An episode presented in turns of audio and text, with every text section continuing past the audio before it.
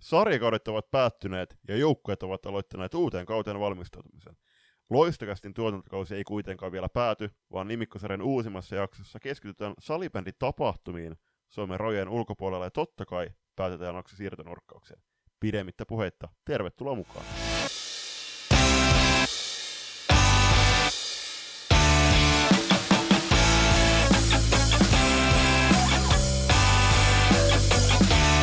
Ei ollut pitkät puheet tälläkään kertaa kyllä tuossa alussa. Hyvä ingressi Julppa jälleen kerran ja tervetuloa myös minun puolestani mukaan tähän Loistokästiin 36. jakson pariin tätä nimikkosarjaa. Ja mikä se mukavampaa kuin tälle sunnuntaina nauhoitella. Julpalla on ollut menoa ja mä oon saanut istua mikin ääressä tänään useammankin hetken. Niin tästä se taas lähtee tämä Loistokästin jakso. Napatkaa meidät seurantaan somesta.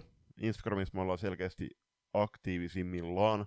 Ja totta kai ottakaa myöskin seurataan valitsemalla podcast-alustalla. Spotifyssa meillä on seuraajia yli 630 kappaletta, ja se on edelleen todella äh, pieni määrä suhteutettuna siihen, että kuinka paljon teitä kuulijoita siellä on. Kiitos paljon, äh, teitä on todella paljon, ja mikä parasta, niin kuulijamäärä on myöskin jatkunut hyvinkin, hyvin paljon kasvua tämän kolmannen tuotantokauden aikana. Ja totta kai nämä jaksot, jos jakso nappaa ja kiinnostaa teitä, niin arvostaisi kovasti, jos päätätte myöskin jakaa sen teidän pelikavereille, joukkokavereille, missä miss, tota, ikinä haluttekin se jakaa, niin, niin se, se olisi suuri apu ennen kaikkea meillä, koska me tehdään loistokästi nimenomaan teille lajiväelle. Loistokästin kausikin pikkuhiljaa lähenee loppu suoraansa. Meillä ei hirveän montaa näitä nimikkosarjan jaksoja tässä jäljellä ole, mutta vielä muutama väännetään että juhannusviikolta jäädään sitten lomille, niin saatte korvakarkkia meidän suunnalta sitten siihen asti. Mutta kuten tyypillistä, niin tälle loppukaudesta kauden lopulla, niin ehkä se isoin porkkana tässä kaikessa on just nimenomaan tuo siellä mm. jakson lopussa häämättävä siirtonurkkaus, jossa sitten käydään tarkemmin läpi noita, että mitä tuolla salibändin maailmassa tapahtuu ja huhujen perusteella kaiken näköistä hauskaa on tälläkin kertaa luvassa, mutta kuten tyypillistä, niin aloitellaan jakso sillä, että kysytään Julius Mellalta, että Julius, mitä kuuluu? Kiitos, todella hyvää. Tässä on tapahtunut aika paljon viime aikoina ja alkuun tiedotettakoon tämä tämä nyt tulee loistokastin kuuntelijoille kenties ensimmäisenä tietoon, koska en tiedä, että miten mun valmentajakollega tulevalla kaudella, että milloin hän kerkee ää, noi oman valmennustiiminsä julkaisemaan Instagramissa, koska Instagram on se ykkösviestintäkanava myöskin T16 SM-sarjaan hamuaville joukkueille varmasti myöskin tulevalla kaudella. Eli ilokseni voin ilmoittaa, että näin loistokastin kolmen vuoden historian aikana, niin me ollaan Jonin kanssa päästy valmentamaan ehkä jossain kuudes ottelussa suunnilleen saman penkin takana. Ja tulevalla kaudella mä oon mukana tuossa FPC Turun T16 joukkueessa yhdessä, yhdessä Jonin ja ainakin Lehtosen Markon kanssa, ja se on mulle su, su, ihan superhieno juttu, ja innolla tuun tekemään yhdessä Joni ja Markon ja ennen kaikkea pelaajien kanssa duunia alkaen nyt heti alkavasta viikosta, ja tässä onkin nyt tämä mennyt viikko, niin on ihan tarkoituksella ottanut myöskin vähän salibändin vapaata, että saa akkuja ladattua. Eli tuossa maanantaina tultiin vappupäivän, niin olin maajoukkuetien länsirannikon alueleirillä Hanihallis, Hanihallilla valmentamassa. Kiitoksia Sirpan Lehdolle, että pyysit mua sinne. Se oli ihan superhieno päivä. Ja sen lisäksi nytten toukokuun ekana tai toisena viikonloppuna niin tässä on lauantaina tuli laskettua meidän lippukunnan tai lippukuntien tämä pienempi alus. Käytiin saunomassa johtajien kanssa ja sen lisäksi oli tämmöinen perinteinen Via Henriikkus, eli meidän lippukuntien johtajien baarikierros päiväinen partioparaati, eli tänään 7.5. sunnuntaina autospäivänä, niin olin Lounassuomen partiopiirin partioparaatissa. Meitä oli yli 4000 partiolaista siellä marssimassa pitkin Turun katuja, ja se oli ihan super hienoa ja super tärkeät myöskin mulle, että pääsin näkemään muita partiokavereita, mitä ei tule ihan välttämättä ihan joka kuukausi nähtyä. Ja siitä totta kai Joni sulle kiitoksia, että mahdollistit ton, koska tuossa toisessa erässä pääsitte kuuntelemaan Antti Koistisen haastattelun, minkä Joni nyt yksin teki, koska mä olin silloin tuolla partioparaatissa annetaan puheenvuoro sulle. Mitä Joni sulle kuuluu? Sanotaan näin, että tämä 7.5. päivä on varmaan itsellekin semmoisen kohtalaisen tärkein, tärkein nyt näyttäytyy tuossa sitten ennen kaikkea syksyllä, että tänään Ö, aloiteltiin projektia tuolla Lacrosse-liiton puolella, mihin, mihin lähden työharjoitteluun nyt kymmeneksi viikoksi koulun puolelta. Ja aika hienoa prokkista edessä kesällä, kiitoksia vaan sinne, sinne tota, heidän mediapäällikölleen siitä, että hän suostui mut nappaamaan alaisuuteensa. Pääsee tekemään logosuunnittelusta videotuotantoon kaiken näköistä kivaa pientä. Voi, voi olla, että turkulaiset saatatte nähdä meikäläisen ehkä siellä kadulla mikki kädessä haastattelemassa ihmisiä. Katsotaan mihin asti tämä tästä kehittyy. Mutta muuten säpä vapaata. Nyt on toinen viikko. Sen jälkeen kun finaaleista selvittiin, niin toista viikkoa lipäillään. Nyt hopeamitalli killuttelee tuossa eteisessä ja muutaman kerran ohi, ohimenennosta tullut vilkastua, mutta alkaa olla pikkuhiljaa semmoinen fiilis, että kiva päästä hommiin. Et huomenna aloitellaan sitten juuri äsken mainitsemani Lacrossen parissa.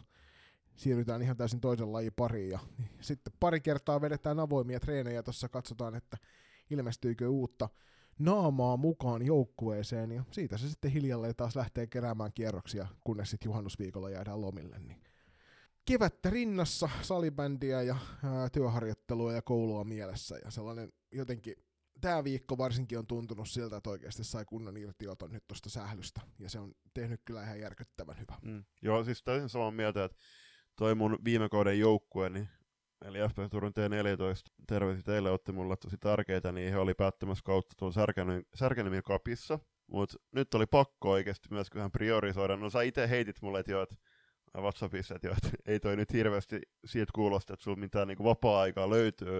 Et vaikka otin nyt salibändistä taukoa, niin sit täytin nyt viikonlopun partiolla, mutta mut kyllä tässä itsekin semmoinen fiilis, että tuommoinen kuuden päivän salibänditauko niin teki todella hyvää. En oikeastaan tässä viikon aikana miettinytkään salibändiä. Nyt niin kuin ihmiset varmasti, jotka valmennusta tekee, niin osaavat ymmärtää sen, että kuinka rankkaa se oikeasti voi olla hetkittäin vetää se koko pitkä kausi, puhumattakaan siitä, että kuin rankkaa se noille pelaajille on, mutta sitä ennen kaikkea nyt täältä meidän toisen harrastuksen vuoksi.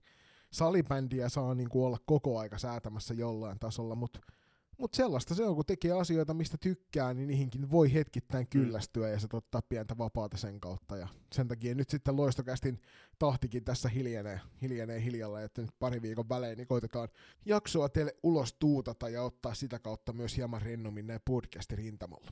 Ja ennen kuin mennään ekon erän puheenaiheinen pariin, niin muistakaa ottaa itsellenne vapaa-aikaa, eli huoltakaa sitä teidän kroppaa ja mieltä, menkää vaikka joku päivä, siis ulkoilkaa ja nauttikaa, nauttikaa vapaa-ajasta, ottakaa irtiotto teidän harrastuksista, mutta kyllä se, nämä harrastukset, niin ne tuo to- todella paljon sisältöä mun elämää ja varmasti teidänkin elämään. Et, et itellä salibändi ja partio niin on tuonut mulle ihan äärettömän tärkeitä ihmisiä mun elämään ja kyllä se tossakin kun miettii, miettii päättynyttä kautta, niin kyllä se toi myöskin tosi paljon kivoja muistoja, mitä muistella sitten vanhempana. Ja sitten siellä kuuluisessa kiikkustuolissa. Mutta joo, tavallisesti me ollaan ensimmäisessä erässä käyty keskustelua aika pitkälti F-liiga-aiheista, ja sen jälkeen kun F-liiga tuossa sitten päätti, päätti lopettaa tämän kauden, niistä on ollut vähän hiljaisempaa vielä, toki odotettavissa F-liiga Kaala 17.5. Lempäälän Black Boxissa. Onnittelut vaan kaikille niille, jotka kutsun saivat paikan päälle. Näinhän Julius myös meille kävi, mutta asiasta ikävä kyllä nyt aikataulut ei natsaa, niin asiasta lisää sitten siellä F-liiga Kaalan jälkeen. MVP-palkinnot tuli kuitenkin, no itse asiassa kaikki palkinnot, niin niiden ehdokkaat julkistettiin tossa ja MVP-listauskin tuli, oliko se peräti kahdessa osassa, F-liigalta, siinä oli sen verran paljon pelaajia. Kyllä. Niistäkin me puhuttiin muistaakseni jo silloin hyvin Joo, varhaisessa kyllä, vaiheessa. Kyllä, kyllä, kyllä, kyllä, on puhuttu ja sitten, siis tosiaan pelaajat tulee äänestämään sitten, oliko siinä 12 nimeä, minkä tuo Raati nimes, niin he tulee äänestämään siitä joukosta sen MVV-palkinnon, ja sitten tämä Raati, missä mäkin olin mukana, niin valittiin sitten pelipaikkojensa parhaat, ja nämä tullaan siis julkaisemaan siellä F-kaalassa.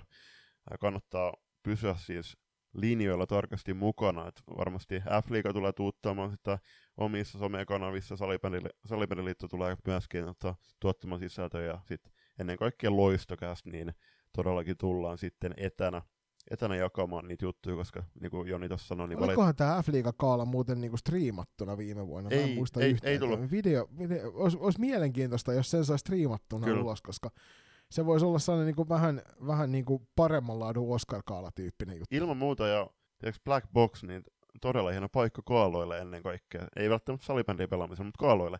Ja valitettavasti, niin kuin sanoin, niin valitettavasti nyt ei päästä itse osallistumaan. Arvostetaan todella paljon, että saatiin kutsu sinne ja niin kuin laitettiinkin sitä F-liikalle eteenpäin viestiä, niin totta kai, jos meille jatkossa tulee kutsu sinne, niin pyritään aikataulut handlaamaan ja myöskin an, niin varaamaan kalentereissa tilaa sitten FK-alalle. Nyt oli vaan pakko se todeta tuossa tilanteessa, että helatorstai viikko, niin siihen oli jo hyvissä ajoin suunniteltu paljon muutakin, että valitettavasti tällä kertaa jouduttiin kieltäytyä. On itse asiassa en edes tajunnut sitä, että se oli helatorstai viikko ennen kuin sä siitä sanoit. Ja se on, niin kuin, mä ymmärrän hyvin nyt sen, että miksi se on se keskiviikko, koska sitten torstai on ollut toipumispäivä siihen, mutta tällä kertaa tosiaan loistokästä ei ole livenä edustamassa paikan päällä. Mutta CF-liiga touhuista nyt tähän väliin. Tämän toi, ensimmäisen erän loput kuulumiset tulee tuolta maajoukkueen rintamalta, ja niitä oli yllättävän paljon, mutta ennen kuin mennään näistä julppa mihinkään muihin kohtiin, niin otetaan kiinni tuosta kakkoskohdasta, eli koska Kurrosen kesäleiri julkaistaan. Mitä, mitä veikkaat? Singaporen kisat hämöttää siellä loppu vuodesta, ja Ruotsin, Ruotsin maalta ainakin tuli jo info leirityksistä – niin missä vaiheessa Suomen salibändi naisten maajoukkue leireilee? Mi- mihin laittaisit itse, jos olisit Poden haalareissa? No Ruottihan leireilee tässä toukokuun loppuun, mutta kyllä mä sanoisin, että toi Poden kesäleiritys menee kesäkuun alkuun. Veikkasin näin. Niin eikä sitä toki meille tarvitse kertoa, että voisi sitä kysästä itse Kurroselta, että missä vaiheessa leireilyä tapahtuu, mutta ei se toisaalta meille mm. kuulu. Me sitten vaan julkaistaan siinä vaiheessa, ketä sinne paikan päälle menee, mutta mielenkiintoista vaan se, että tässä ei ole, ei ole suuremmin keskusteltu siitä ajankohdasta. Mä en katsonut, miten se oli viime vuonna, mutta tuossahan mielenkiintoista asiassa on se, että noi päättyneet F-liigan pudotuspelit, niin nehän oli eittämättä todella iso näyteikkuna tuohon Singaporen MM-kisakoneeseen, ja sitten jatkoa seuraa tässä kesäleirityksessä. Toki kesäleirityksessä niin ää, käsittääkseni siellä ei kyllä reenimatseja tulla muit pelaamaan, jolloin se seuraava seuraat näytön paikat maajoukkopeleissä on käsittääkseni se EFT syksyllä. Eli tässä ei hirveästi kuitenkaan ole aikaa yhtenäisenä joukkueena luoda ja näyttää niitä näytön paikkoja. Lyhyesti, niin miten näkisit, että miten noin F-liigan pudotuspelit, pudotuspelit meni? Pelasko siellä jotkut pelaajat edukseen ajatella näitä maajoukkuekuvioita? Mu- muutko tepsipelit? No, finaali, niin, siis finaalisarja itsessään ei välttämättä nyt suuresti nostanut ketään enempää Framille tai tiputtanut spekulaatioista poispäin. Mä väitän, että niissä ensimmäisellä kierroksella Yksi, mikä varmaan suurelle yleisölle tuli vähän yllätyksenä, oli muun muassa se, että kuinka hyvin Saipa onnistui pelaamaan. Siellä muutamakin pelaaja näytti oikeasti aika vahvoja otteita. Mutta en mä, en mä sanoisi, että, että kukaan niin suuresti nosti omia osakkeitaan, että täysin puskista nousisi mukaan. Ja en myöskään näe, että kukaan niin suuresti epäonnistui. Että nyt ruvettaisiin pohtimaan, että, että rupeeko jalka hidastua. Että ainut, jota siellä varmasti seurattiin, nyt en tiedä se sitä sitten varmuudella, että oliko, oliko Podella tästä varma tieto, mutta tosiaan Ella Alanko Salminen, jota me huudeltiin maajoukkueen matkaan, niin sitten kun päätti uran lopettaa tuohon Suomen mestaruuteen, niin oli varmasti semmoinen pelaaja, jonka päätöstä suuri yleisö odotti mielenkiinnolla. Öö, mä veikkaan, että tämä niin kuin Vilanderillakin Tepsin puolella, niin tämä oli varmasti Podella tiedossa jo hyvissä, hyvässä vaiheessa ennen kauden päätöstä, että sieltä ei ole mukaan tulossa, mutta en mä nähnyt, että kukaan olisi niin kuin suuntaa tai toiseen suuremmin aiheuttanut itselleen hyvää tai huonoa, mitä sä? Joo, mä oon ihan samoin linjoilla, että jäi muutenkin vähän valiokuva noista F-liigan pudotuspeleistä, ja siis edelleenkin kaikki kunnia Tepsille. Tepsi on tällä hetkellä äh, todella ylivoimainen verrattuna muihin, ja se on, he on ansainnut sen kovalla työllä ja kovalla valmistautumisella, ja muilla on aika paljon kirittävää tulevalla kaudelle. Sanotaan näin, että, että oli siellä muutama pelaaja, jotka, jotka pelasi mielestäni alle tasonsa, mutta sitten taas esim. joku Laura Manninen niin on varmasti mukana tuossa kesäleirityksessä ja suuren todennäköisyydellä mukaan myöskin kisakoneessa. Mutta sitten toisaalta se kertoo, kertoo myös siitä niin Pessin joukkueesta, että okei, Laura Manninen ei nyt onnistunut, mutta kuitenkin sillä perusrutiinilla he hommas joukkueelleen sitten ne pronssiset mitalit, niin voisin nähdä, että kuitenkin Pessistä ehkä tullaan Daniela Westerlund ja Laura Mannisen ohella näkemään ehkä yksi-kaksi nimeä. Toinen semmoinen nyt ei välttämättä tähän kesäleiritykseen niin liity, mutta maajoukkueeseen kyllä, että nyt ollaan näkemässä aika voimakasta muuttoliikettä takaisin Suomeen F-liigaa kohti. Sanotaan, että ei välttämättä ihan täysin sitä tähtiluokan pelaajaa, mutta askeleen siitä alaspäin on nyt jo useampi kappale sit ilmoittanut paluustaan. Ja mä en tiedä, mitä tämä merkitsee heidän maajoukkueuralleen, mutta se tiedetään ainakin, että F-liigan, F-liigan kamppailu niissä kovissa peleissä korostuu entisestään, koska nyt siellä on sitten Otetaan esimerkiksi KV, jolle tuli aika kovia paluumuuttajia, parantavat joukkueen tekemistä varmasti ensi kaudella. Loistolla vähän sama juttu, varsinkin jos huhut vielä pitävät paikkansa. Niin toi viime, viime vuoden kahdeksikko siinä NLAn puolella niin vahvistuu aika voimakkaasti, joka tekee siitä alkusyksyn F-liigasta tosi mielekkään seurattavan. Ja tarkoittaa myös sitä, että sieltä on luultavasti sitten helpompi olla näyteikkunassa vielä onnistuen siellä ensimmäisellä kierroksilla. Sitten taas sitä Singaporen kisakonetta ajatellen. Kyllä. Ja sitten jos mietitään tota, Ruottin liikaa, ja itse asiassa siellä me ei ole varmaan sanonut, käsiteltykään, mutta Thoren Gruppen voitti kolmannen kerran putkeen tuon SSLn mestaruuden onnittelut vaan. Kyllä siellä Ruottin liigassa, niin mä sanoisin, että Sofia Mittentaa kuitenkin pelasi tosi vahvan kauden Römpyn riveissä, niin näkisin, että Sofia tulee saamaan kyllä siellä kutsun sinne kesäleirille, ja Sofialle nyt varsinkin, mä sanoisin, että varsinkin hänelle niin toi tuleva syksy tulee olemaan todella merkittävä ja tärkeä ja ajatella niitä kisoja, kisoja, koska ei hän saanut oikein näytön paikkoja loppujen lopuksi MM-karsinnoissa, ää, saati silloin EFTllä. Joo, ja toinen mielenkiintoinen seurattava tuolta Ruotsin maalta on Iida Mettälä, jolla on ö, tiettävästi niin halua sekä seuralla että hänellä pitää kiinni tuosta menneen kahden kauden meiningistä, mutta nyt näyttää siltä, että voi olla, että hän siellä osoitetta vaihtaa ja tiedetään, että siellä on useampi joukkue hänen perässään. Niin tota, Idalla myös on vahva kausi takana, hän ei toki mikään pistennikkari ole ikinä ollutkaan, vaan on enemmän se pelaaja siellä kentällä, joka ei tee uuden aallon Ella Alanko Salminen että et, niin kuin virheiden määrä on niin vähäistä, että siihen pystyy luottamaan kuin peruskallioon, niin mitä tekee Iida Mettälä, saako kunnon paikan ensi kaudeksi ja onnistuuko sitä kautta sitten taas nostamaan itsensä toista kertaa putkeen kisakoneeseen? Joo, erinomainen nosto. Ja sitten puolestaan, jos mietitään maalivahti-osastoa, niin kuka tulee muodostaa sen maalivahti-tandemin? Todennäköisesti siellä tulee olemaan nuora vuorolla toinen veskari. Vahvasti näkisin näin. Joo, ja se tulee näkee kyllä varmasti tuossa kesäleirityksessä nyt, että mikä se paino, painotus siinä on, että öö, lähdetäänkö sille esimerkiksi jääkiekosta tutulla kaksi kokenutta, yksi kokemattomampi meiningillä, mm. annetaan sille kolmannelle tavallaan niin kuin sitä ilmastoa vähän sieltä, että tällaista tämä on täällä isoissa kisoissa. Mm.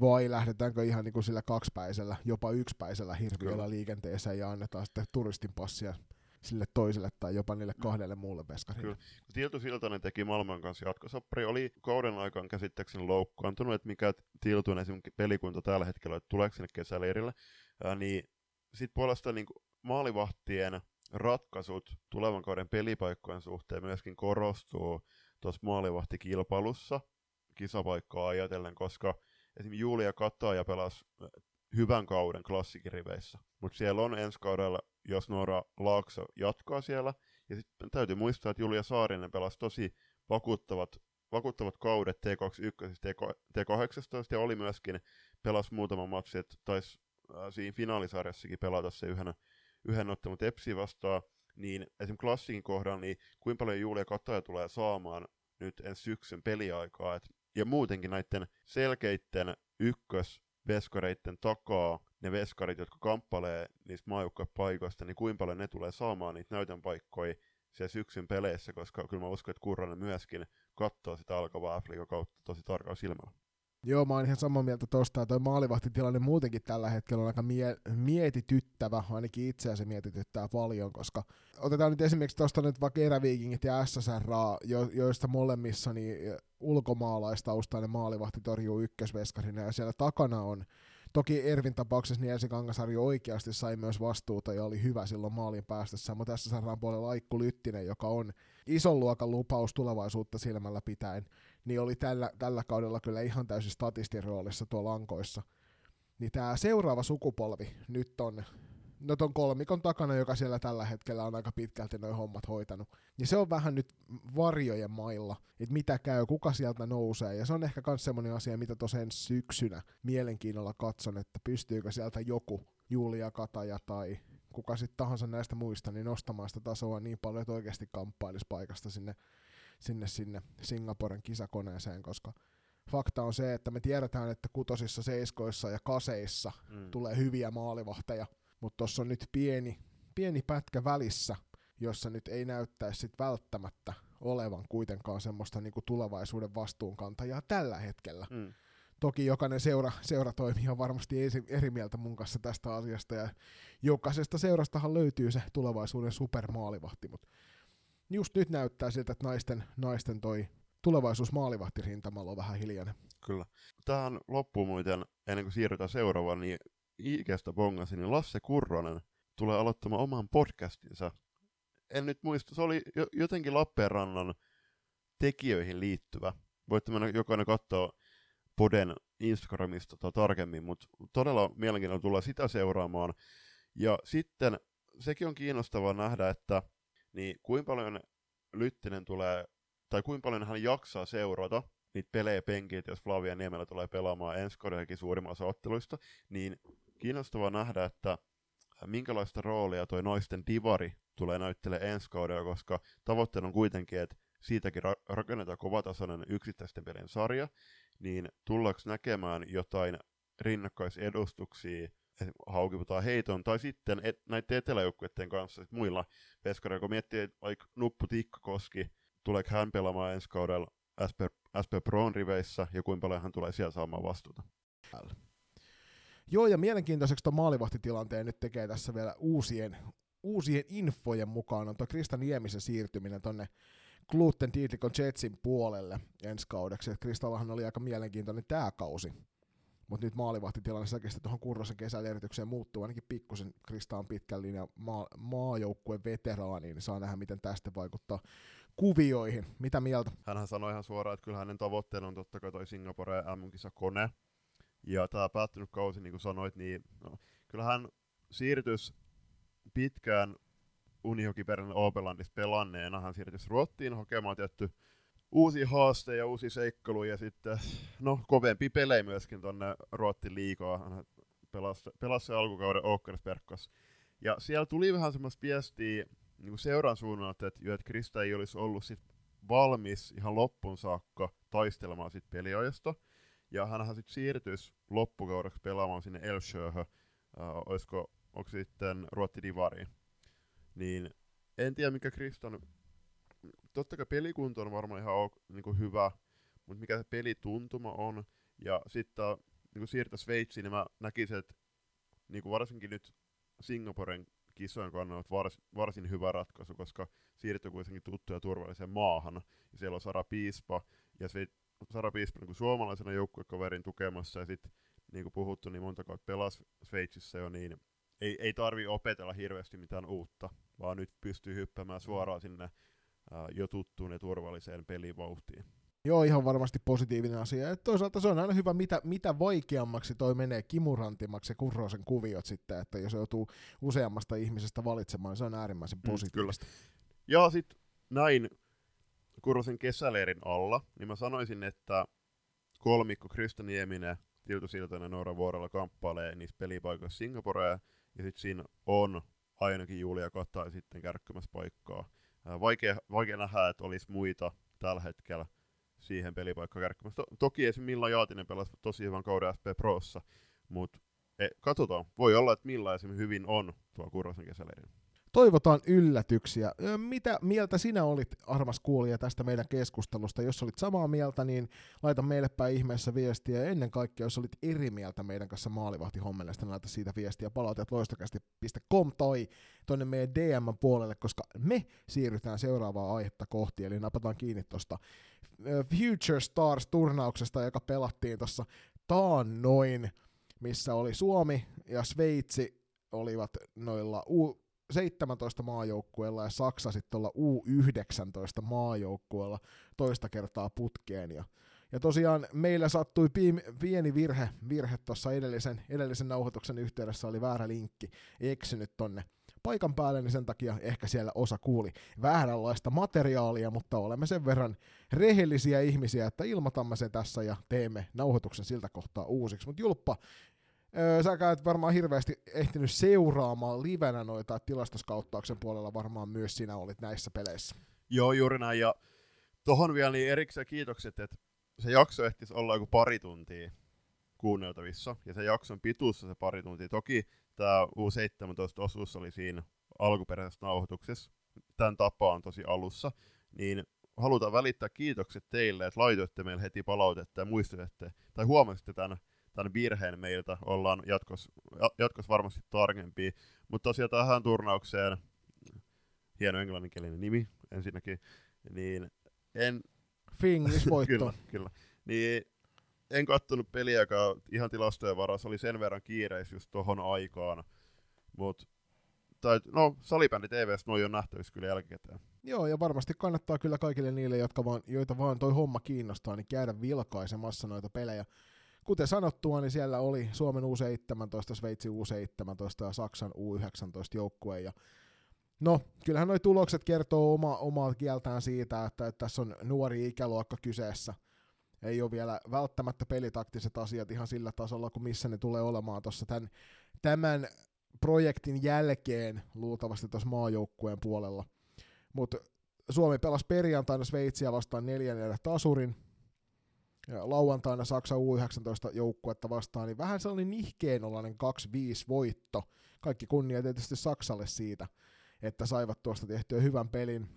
Sunnuntaina Sveitsi-Suomi päättyi Suomen voittoon 1-3, ja sitten viimeinen turnausottelu Suomelle tuohon turnaukseen, niin Saksan U19 vastaan päättyi 8-2, eli ihan mielenkiintoinen kolme voittoa, yksi tasuri neljään peliin, eli kaiken kaikkiaan positiivinen lopputulema. Mutta silti jotenkin mulle jäi ainakin somen puolelta vähän negatiivinen fiilis tästä turnauksesta, mitä seurasi ihmisten twiittailua muun muassa. Joo, ehkä siihen saattoi vaikuttaa osin, osin niinku striimi, striimihäsläykset ja no kyllä itselläkin vähän oli, oli vähän pessimist, niinku pessimistinen fiilis tämän turnauksen alla, koska kuitenkin puhutaan U17 ikäluokasta, ja tuolla oli pelkki nyt 06 pelaamassa.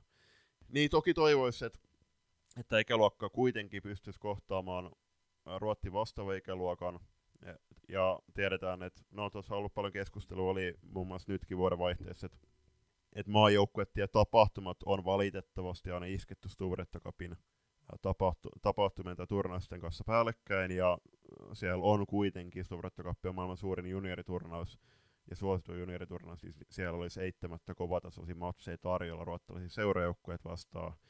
Shoutout New Starsin T14 tytöille, jotka, T6, T14 T16 tytöille, jotka tosiaan kävi, kävi tuolla Tukholmassa pelaamassa kovia pelejä. Niin en mä tiedä, siis Saksa U19 versus meidän U17 maajoukkue niin kysymys kuuluu, että miksi me otetaan Saksa mukaan tänne? No mä veikkaan, että Saksalla on itsellä aito halu tulla sieltä, mutta kyllähän toi kertoo paljon, esimerkiksi tämä viimeisen, viimeisen päivän tuo sunnuntain ottelu, minkä Suomi voitti 8-2, niin torjunnat, tai maalit, maalia kohti suuntautuneet laukaukset meni Suomelle 29-9 kertoo siitä, että missä päässä sitä peliä on pelattu. Toki Suomella oli loistava joukkue mukana, ainakin siis paljon tuttuja nimiä, myöskin liikakentiltä tuttuja nimiä tällä kaudella.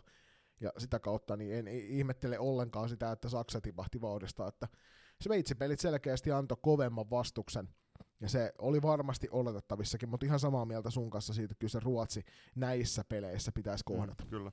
Ja me taidettiin jossain nimikkosarjan jaksossa, että kuulee se 3-5 vai 3-4, no olettaisiin, että se on 3 ollut, missä käsiteltiin tätä joukkuetta, sä itse nostit silloin Sofia Rontin esiin, ja mä taisin mainita, että oli tosi kiva nähdä, että tuolla myöskin divari-pelaajia, siis puhun ikäluokkien äh, divareista, että muun muassa siellä äh, T18-divisiono pelure ei päässyt näyttämään taitojaan, ja jos katsotaan noit, noita Suomen tai, tai niin, no, nimenomaan ensin Suomen top 3 pistepörssiä, niin siellä Olivia Pyy 4 matsi 1 plus 5, eli erä Vikingeistä, toisena Toija Lehikoinen Blackbirdsista 4 plus 1 tehot, sama ottelumäärä, niin ikään Sofia Rontil 4 matsiin 3 plus 1 tehot. Mm, mutta tää oli, silloin me katsottiin tätä maajoukkuetta sun kanssa, kun ne nimet julkaistiin, ja siitähän heräsi kans silloin sellaista pientä keskustelua, että onko tossa – riittävästi niitä pelaajia, jotka kykenevät matseja ratkaisemaan. Ja nyt mun mielestä se on ehkä vähän epärelevanttia lähteä tämän ikäisistä pelaajista vielä suurempaa halota nostamaan, että pystyykö ne ratkomaan. Tuossa on kuitenkin paljon taitavia pelaajia, tämä top kolmonen tuossa, niin seuraavana viikonloppuna, jos on samat pelit pelannut, niin siellä on saattanut olla joku toinen kolmikko tuossa pistepörssin kärjessä, että se kertoo mun mielestä siitä tasaisuudesta, mutta toki Pyylehikoinen ja Rontti on loistavia tulevaisuuden pelaajia, että siinä suhteessa niin voidaan kyllä kaikki semmoinen isompi huoli unohtaa siitä, etteikö sieltä kasvaisi uusia loistavia vastuunkantajia tulevaisuudessa. Turnaksi pistepörssi voitti Sveitsin Norina Roisser neljän peliin 6 plus 4 tehot. Ja jos katsotaan vielä maalivahtien piste, tai maalivahtien tilastot, niin siellä Sveitsin luona Mark kolmen matsiin 25,71 torjuntaprossa, sama torjuntaprossa oli Suomen sarjan Vanttoksella kahteen otteluun. Kolmantena Saksan Marie Laurentin Schick kahteen matsiin 80,88. Neljäntenä loistokästin kuuntelijoikin hyvin tuttu Vilma Holm kahteen matsiin 76,92. Viidentenä Sveitsin Amadea Nots kahteen matsiin 76,19 ja kuudentena Linnea Koneke kahteen matsiin 70,18. Oliko Linnea minkä maan maalivahti? Saksa. No niin, tulihan se sieltä. Mutta joo, siinä, siinä pieni, pieni tilastopläjäys ja keskustelu tästä Future Stars-turnauksesta. Öm, kaiken puolin positiivinen tapahtuma ja ennen kaikkea me toivotaan näille nuoremmille maajoukkueille mahdollisuuksia kohdata näitä muita maajoukkueita useamminkin kuin vaikka kerran kaksi vuodessa, koska se kyllä kehittää. Niin kuin tiedetään, niin kovat pelit kehittää aina pelaajia eteenpäin ja tässä tapauksessa kovat maa kansainväliset ottelut, maaottelut, niin kehittävät pelaajia varmasti eteenpäin. Kyllä. Ja täällä Salibändiliiton uutisessa mainitaankin, että turnaus osoitti, että Suomella on kasvamassa laadukkaita pelaajia kansainvälisen salibändin huipulle niin tytöissä kuin pojissa. Otetaan tähän ekan erän loppuun vielä semmoinen tuore uutinen, joka tuolta naisten pääsarja maailmasta ilmestyi tässä meidän verkkokalvoille. Eli toi Laspi Lahden suunnilta on ilmoittanut, että ei ota vastaan tuota saavuttamansa divaripaikkaa, ja näin ollen ensi kaudeksi naisten divariin on sitten yksi paikka auki, ja nythän tietysti hirveä spekulaatiomäärä on ympäri Suomea menossa, meillekin on yhteydenottoja siitä tullut, että kuka nousee tilalle, ja tällä hetkellä meidän tiedon mukaan, niin Remix on nyt se ensimmäinen joukkue, jolle on tarjottu tuota paikkaa.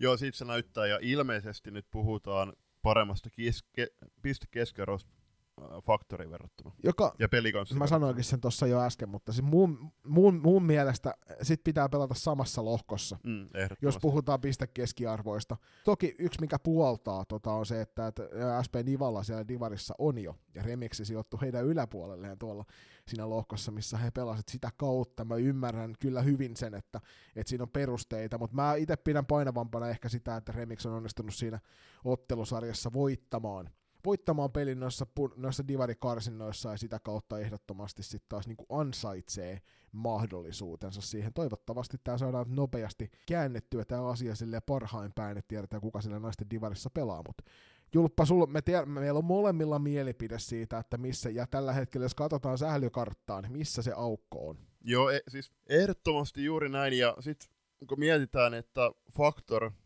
sijoittui kuitenkin niin toisteksi parhaaksi Laspin jälkeen näistä nousukyvykkäistä halu- äh, lohkoista, joukkueista siinä heidän lohkossa C.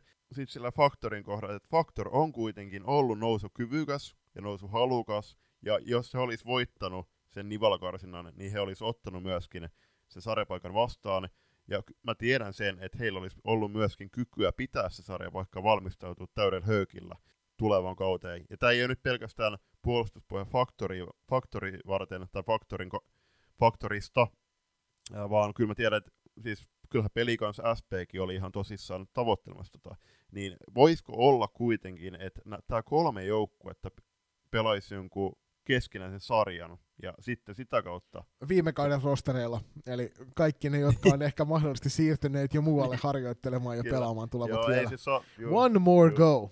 Ei siis miele- mielenki- mielenkiintoiseksi ton, ton tosiaan tekee se, että, että meillä on aika ammottava iso aukko tuolla Itä-Suomen puolella näissä divarijoukkueissa ylipäänsä pääsarjatasolla, mutta siis Villit Hallihuuta kertoo sitä, että Faktorilla oli ilmeisesti ongelmia saada kasaan se naisten joukkue.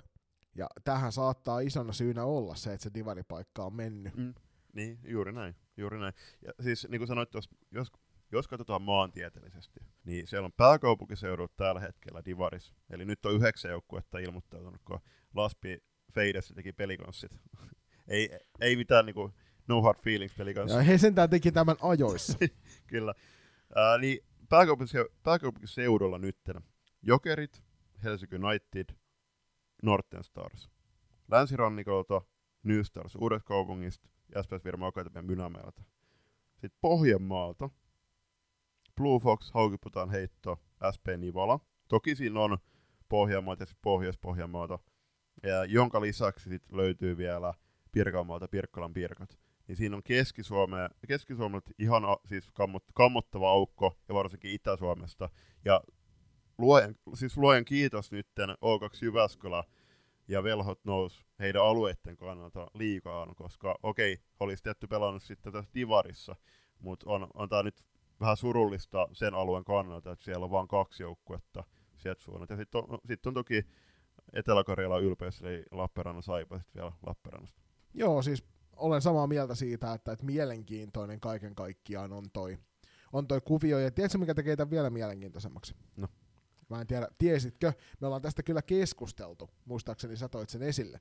Niin Laspin naisten joukkueen pelaajisto sattuu kuulemaan ykkösdivisioonan sarja vastaava Sallanuortella. Kyllä.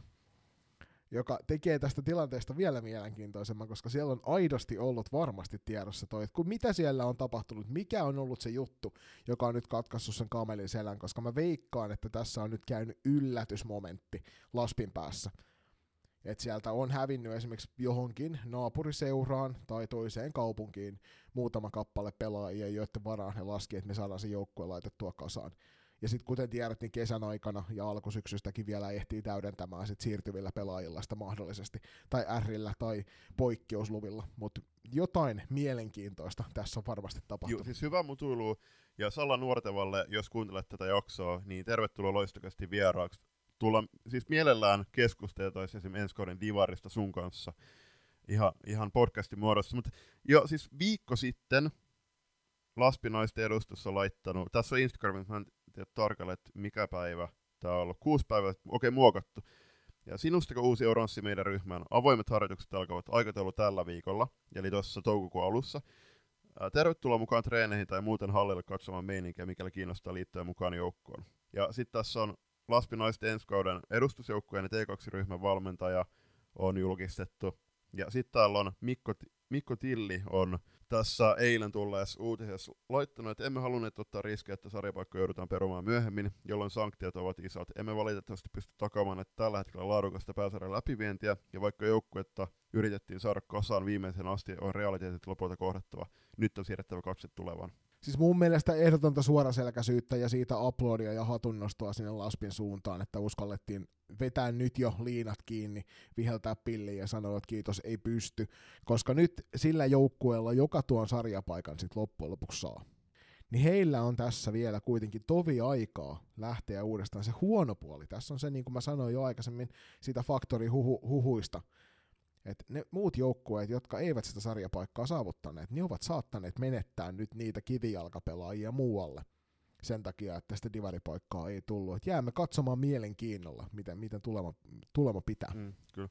Ja tähän loppuun, toki tuossa esimerkiksi F-liigastakin on juteltu aika paljon, että minkälainen taso tulee olemaan ensi kauden 12 joukkueen F-liigassa, ja tiedetään, että Timo Suonpää, Singaporen pieni suuri mies, on, on kommentoinut mu- siis muun muassa siis F-liigan sarjajärjestelmää vastaan, ja hän laittoi itse asiassa mulle Twitterissä tämän Laspi-uutisen jälkeen, että no se sarjauudistus lähti kivasti liikkeelle. Kiinnostusta on, mutta realiteetit ei tiedossa. Kun ne lyödään pöytään, niin mieli muuttuu. Toivottavasti löytyy joku innokas tilalla.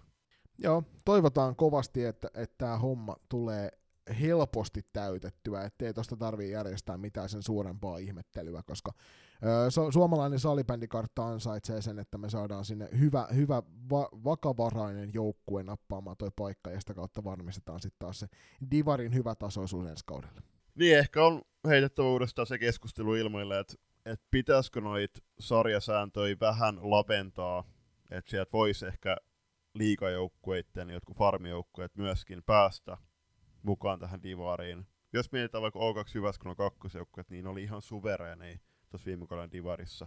ja eiköhän heilläkin olisi kuitenkin pelaajia riittäisi K2 Jyväskylä on kuitenkin Suomen suurimpia seuroja, niin luulisi, että heitäkin mahdollisesti löytyisi pelaajia tuohon divariin. Mutta kuten aina, tässä meidän kaksi senttiä aiheesta. Jos sulla tulee jotain mieleen, niin heitä meille päin palautet loistakästi.com tai ne meidän DM.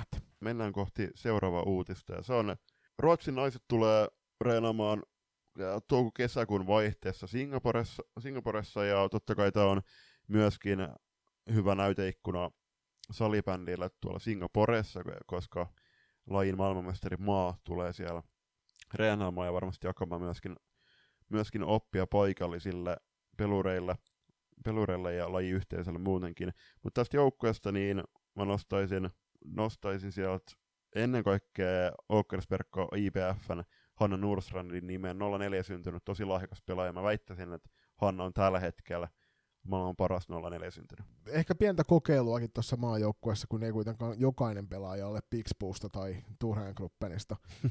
Öö, mä, mä tietysti itse maalivahtien suurena, suurena tykkään, täältä nostan Luvisa Hedinin ja Matilda Östlund Visenin, jotka on jo M-kisoistakin tuttuja, kuten myös Frida Görtz.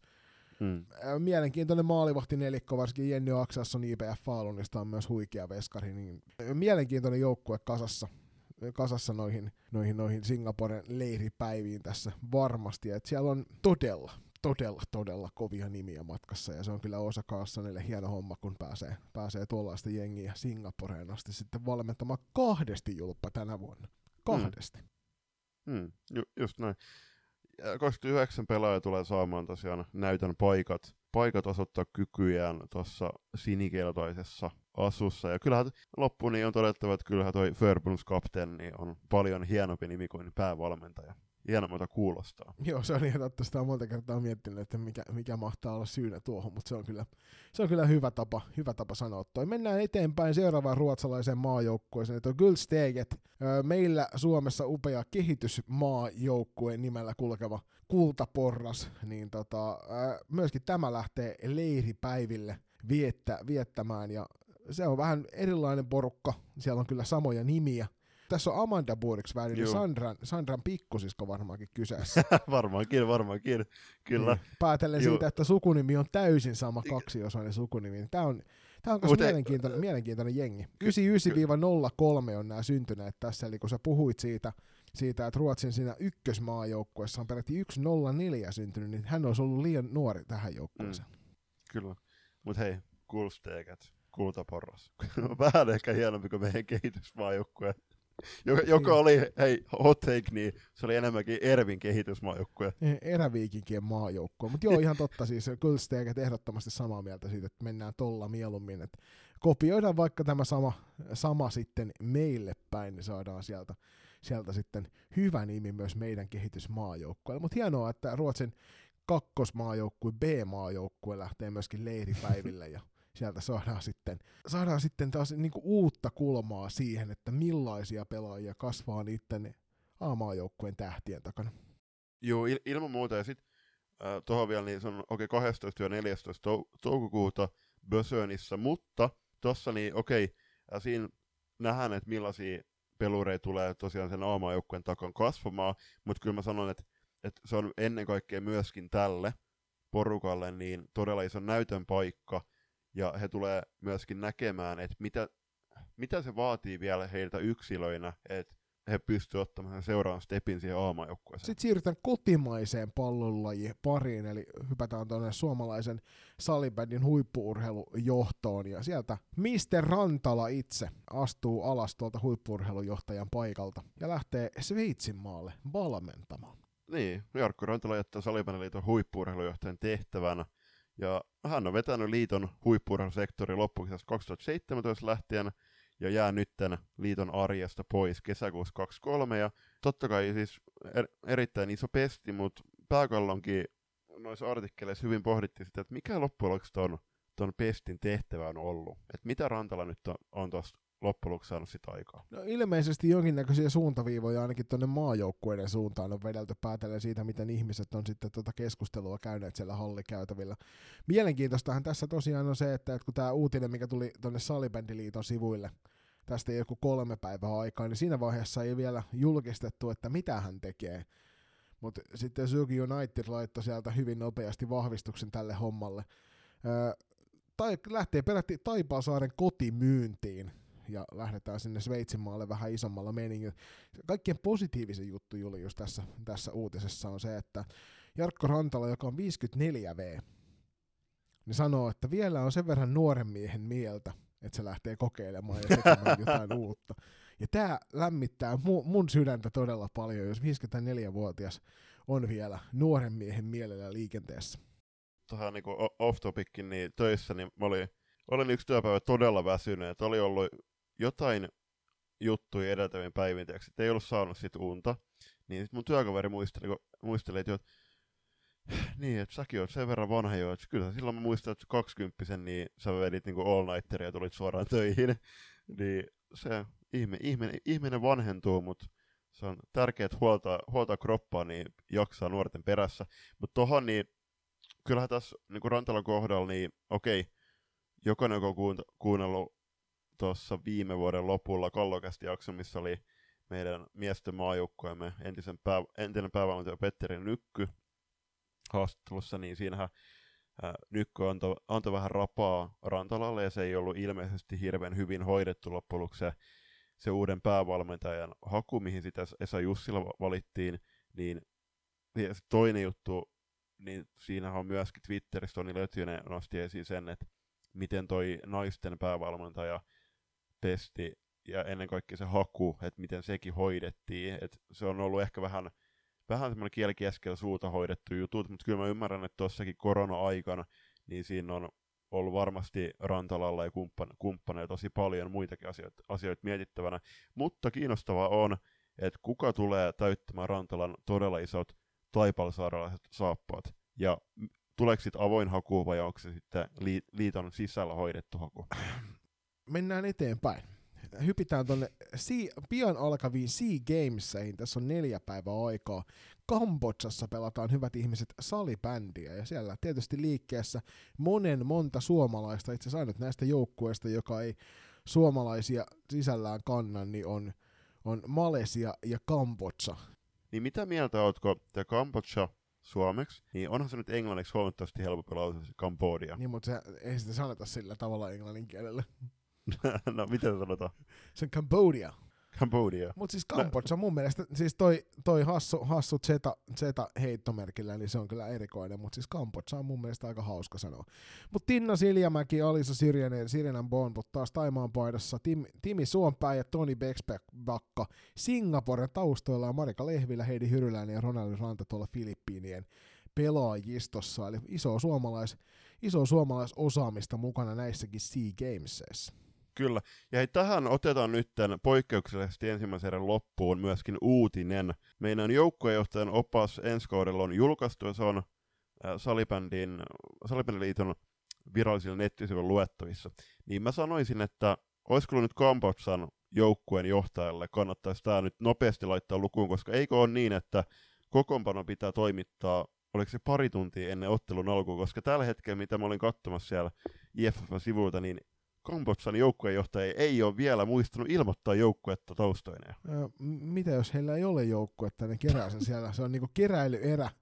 Annetaan mailla, että katsotaan ketkä ehtii ensimmäisenä. Ei, mutta hieno, hienoa nähdä tämmöisetkin salibändimaat kuin Kambodža ja Malesia mukana näissä kinkereissä, niin saadaan, saadaan sitä sal- sählyn sulosävelvää vietyä tonne, tonne myös noihin maihin, Kyllä. niin se ei mitään muuta ole kuin positiivista asiaa. Kyllä. Miele- Toi... Mä haluaisin päästä näkemään, me tiedetään, että Timi onneksi laittaa Twitteriin, mutta näistä pelipaikoista, koska tämä Kambodsassa pelattava turnaus tulee kyllä ainakin niinku puitteiden puolesta, ne oli aika mielenkiintoinen.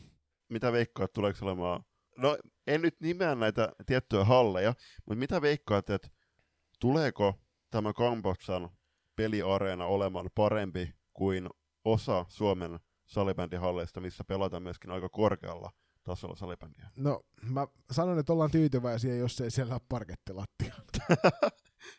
mutta hei, tos sun puheenvuoro just tästä, että miten on hienoa, että Malesia ja Kambo- on siellä pelaamassa, niin siinä oli semmoista tietynlaista herkkyyttä havaittuissa sun äänessä ja se sai mut palaamaan aikamatkalla siihen loistakastin jaksoon, missä me tehtiin ulkomaan kiertyä ja siinä oli todella tunteikkaita vaiheita, kun selvitettiin, että Esti, Esti Maulikooli ja, ja muun muassa puolalaiset joukkueet oli, oli erittäin menestyksekkästi pelanneet oman Kampotsa ja Malesia on kuitenkin paikkoja, mihin salibändikulttuuria kannattaa viedä. Tästä lisää sitten tuolla myöhemmin. Juuri näin. Menkää nyt nopeasti noppamaan jääkaapit jotta ja palataan hetken päästä asiaan.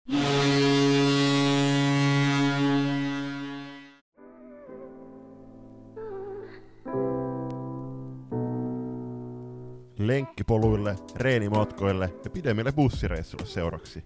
Loistokäästä. Loistokästin 36. jakson toiseen erään saatiin haastattelu kaukaa Saksan maalta, kun Saksan Bundesliigassa pronssia voittaneen Red Devils Wernigeruden valmentaja Antti Koistinen saapuu meille vieraaksi.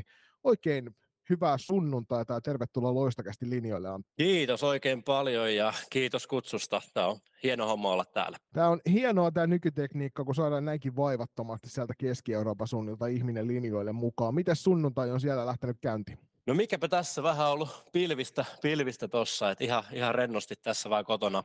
Kotona katsellut vähän nousukarsintoja, nousukarsintoja Saksassa, kakkosbundesliigasta ykkösbundesliigaa ja, ja, ja, oli myös miesten pronssimatsi, mitä tuossa toiselta näytöltä vilkuili, niin ei mitään, ihan rauhallinen sunnuntai. Niin, että Sählyniilan elämä on samanlaista Saksassakin, että kaikki mahdolliset ottelut pitää ahmia, mitä vaan eteen tulee. No kyllä joo, että, että täällä on vielä kaudet, kaudet osittain käynnissä, niin, niin, niin mikäpä siinä katella noita pelejä, kun isot panokset kyseessä. Niin. Miten meillä on Suomessa paljon keskustelua herättänyt tällä kaudella tämä, että millä tavalla otteluita striimataan ulospäin, niin miten Saksan maalla onnistuu tuo striimaaminen niin, että kotoa pystyt katselemaan otteluita runsain määrin? Suurimmalla osalla jengistä se on mahdollista, että laatu on sitten tietysti on mitä on vähän, että, joillakin on tosikin hyvä laatusta ja useampaa kameraa käytössä, ja sitten jossain on kamera, mikä ei sitten liiku ollenkaan, mutta toki on se nyt parempi kuin ei mitään. mitään. Et eri alustoja, YouTube, Twitchi muun muassa ainakin, mitä on, mitä on ollut eri jengellä käytössä. Eli, eli onnistuu kyllä tosi hyvin, melkein mikä tahansa peli, peli tota, niin, kattoa ihan kotoa käsin. Sä oot Antti tosiaan suurelle yleisölle vähän tuntemattomampi suuruus siellä Saksan maalla, niin kerropa ihan ensi alkuun, että kuka oot ja mistä kaikki sai alkunsa salibändin rintamalla sun kohdalla? No joo, tosiaan, eli Koistisen Antti ja, ja tota, Suomesta Espoossa asunut tosiaan nuoruuteni ja, ja tota, nyt on tällä hetkellä ikää 31 vuotta ja, ja tota, salibändiä on takana, se on 23 kautta aika lailla, että oli 23. kausi tämä nyt jo päättynyt kausi mulle ja aikanaan pelaamishomma lähti SB Vantaassa junnuista ja siellä muutama vuosi sitten SSVssä useampi vuosi junnu ja sen jälkeen aikuisiin Tikkurilla tiikereihin vielä muutama vuosi ja sen jälkeen tosiaan kakkosdivaria, no se yksi kausi tiikereissä oli vasta divaria myös ja, ja tota, mutta muuten kakkosdivaria pääkaupunkiseudulla eri joukkueissa pääsääntöisesti. Ää, joo, Saksaan, Saksaan mä tulin 2020, että et silloin oli ensimmäinen kolme kautta nyt täällä takana ja ei mitään, on tykännyt tosi paljon olla ja, ja tota, ää, omia pelejä omia pelejä täällä Red Devilsissä ollut ja, ja tosiaan heti kun tulin silloin, niin, niin, niin aloitin myös naisten valmentamisen täällä ja sekin on kyllä ollut tosi, tosi mukavaa ja erittäin antoisaa hommaa. Miten toi alun perin meni toi Saksaan lähteminen? Olitko itse aktiivinen yhteydessä Saksaan päin vai oliko siellä, oliko siellä tuttuja vai tuliko ihan puskista pyyntö, että lähdepäs tänne Red Devilsin suuntaan?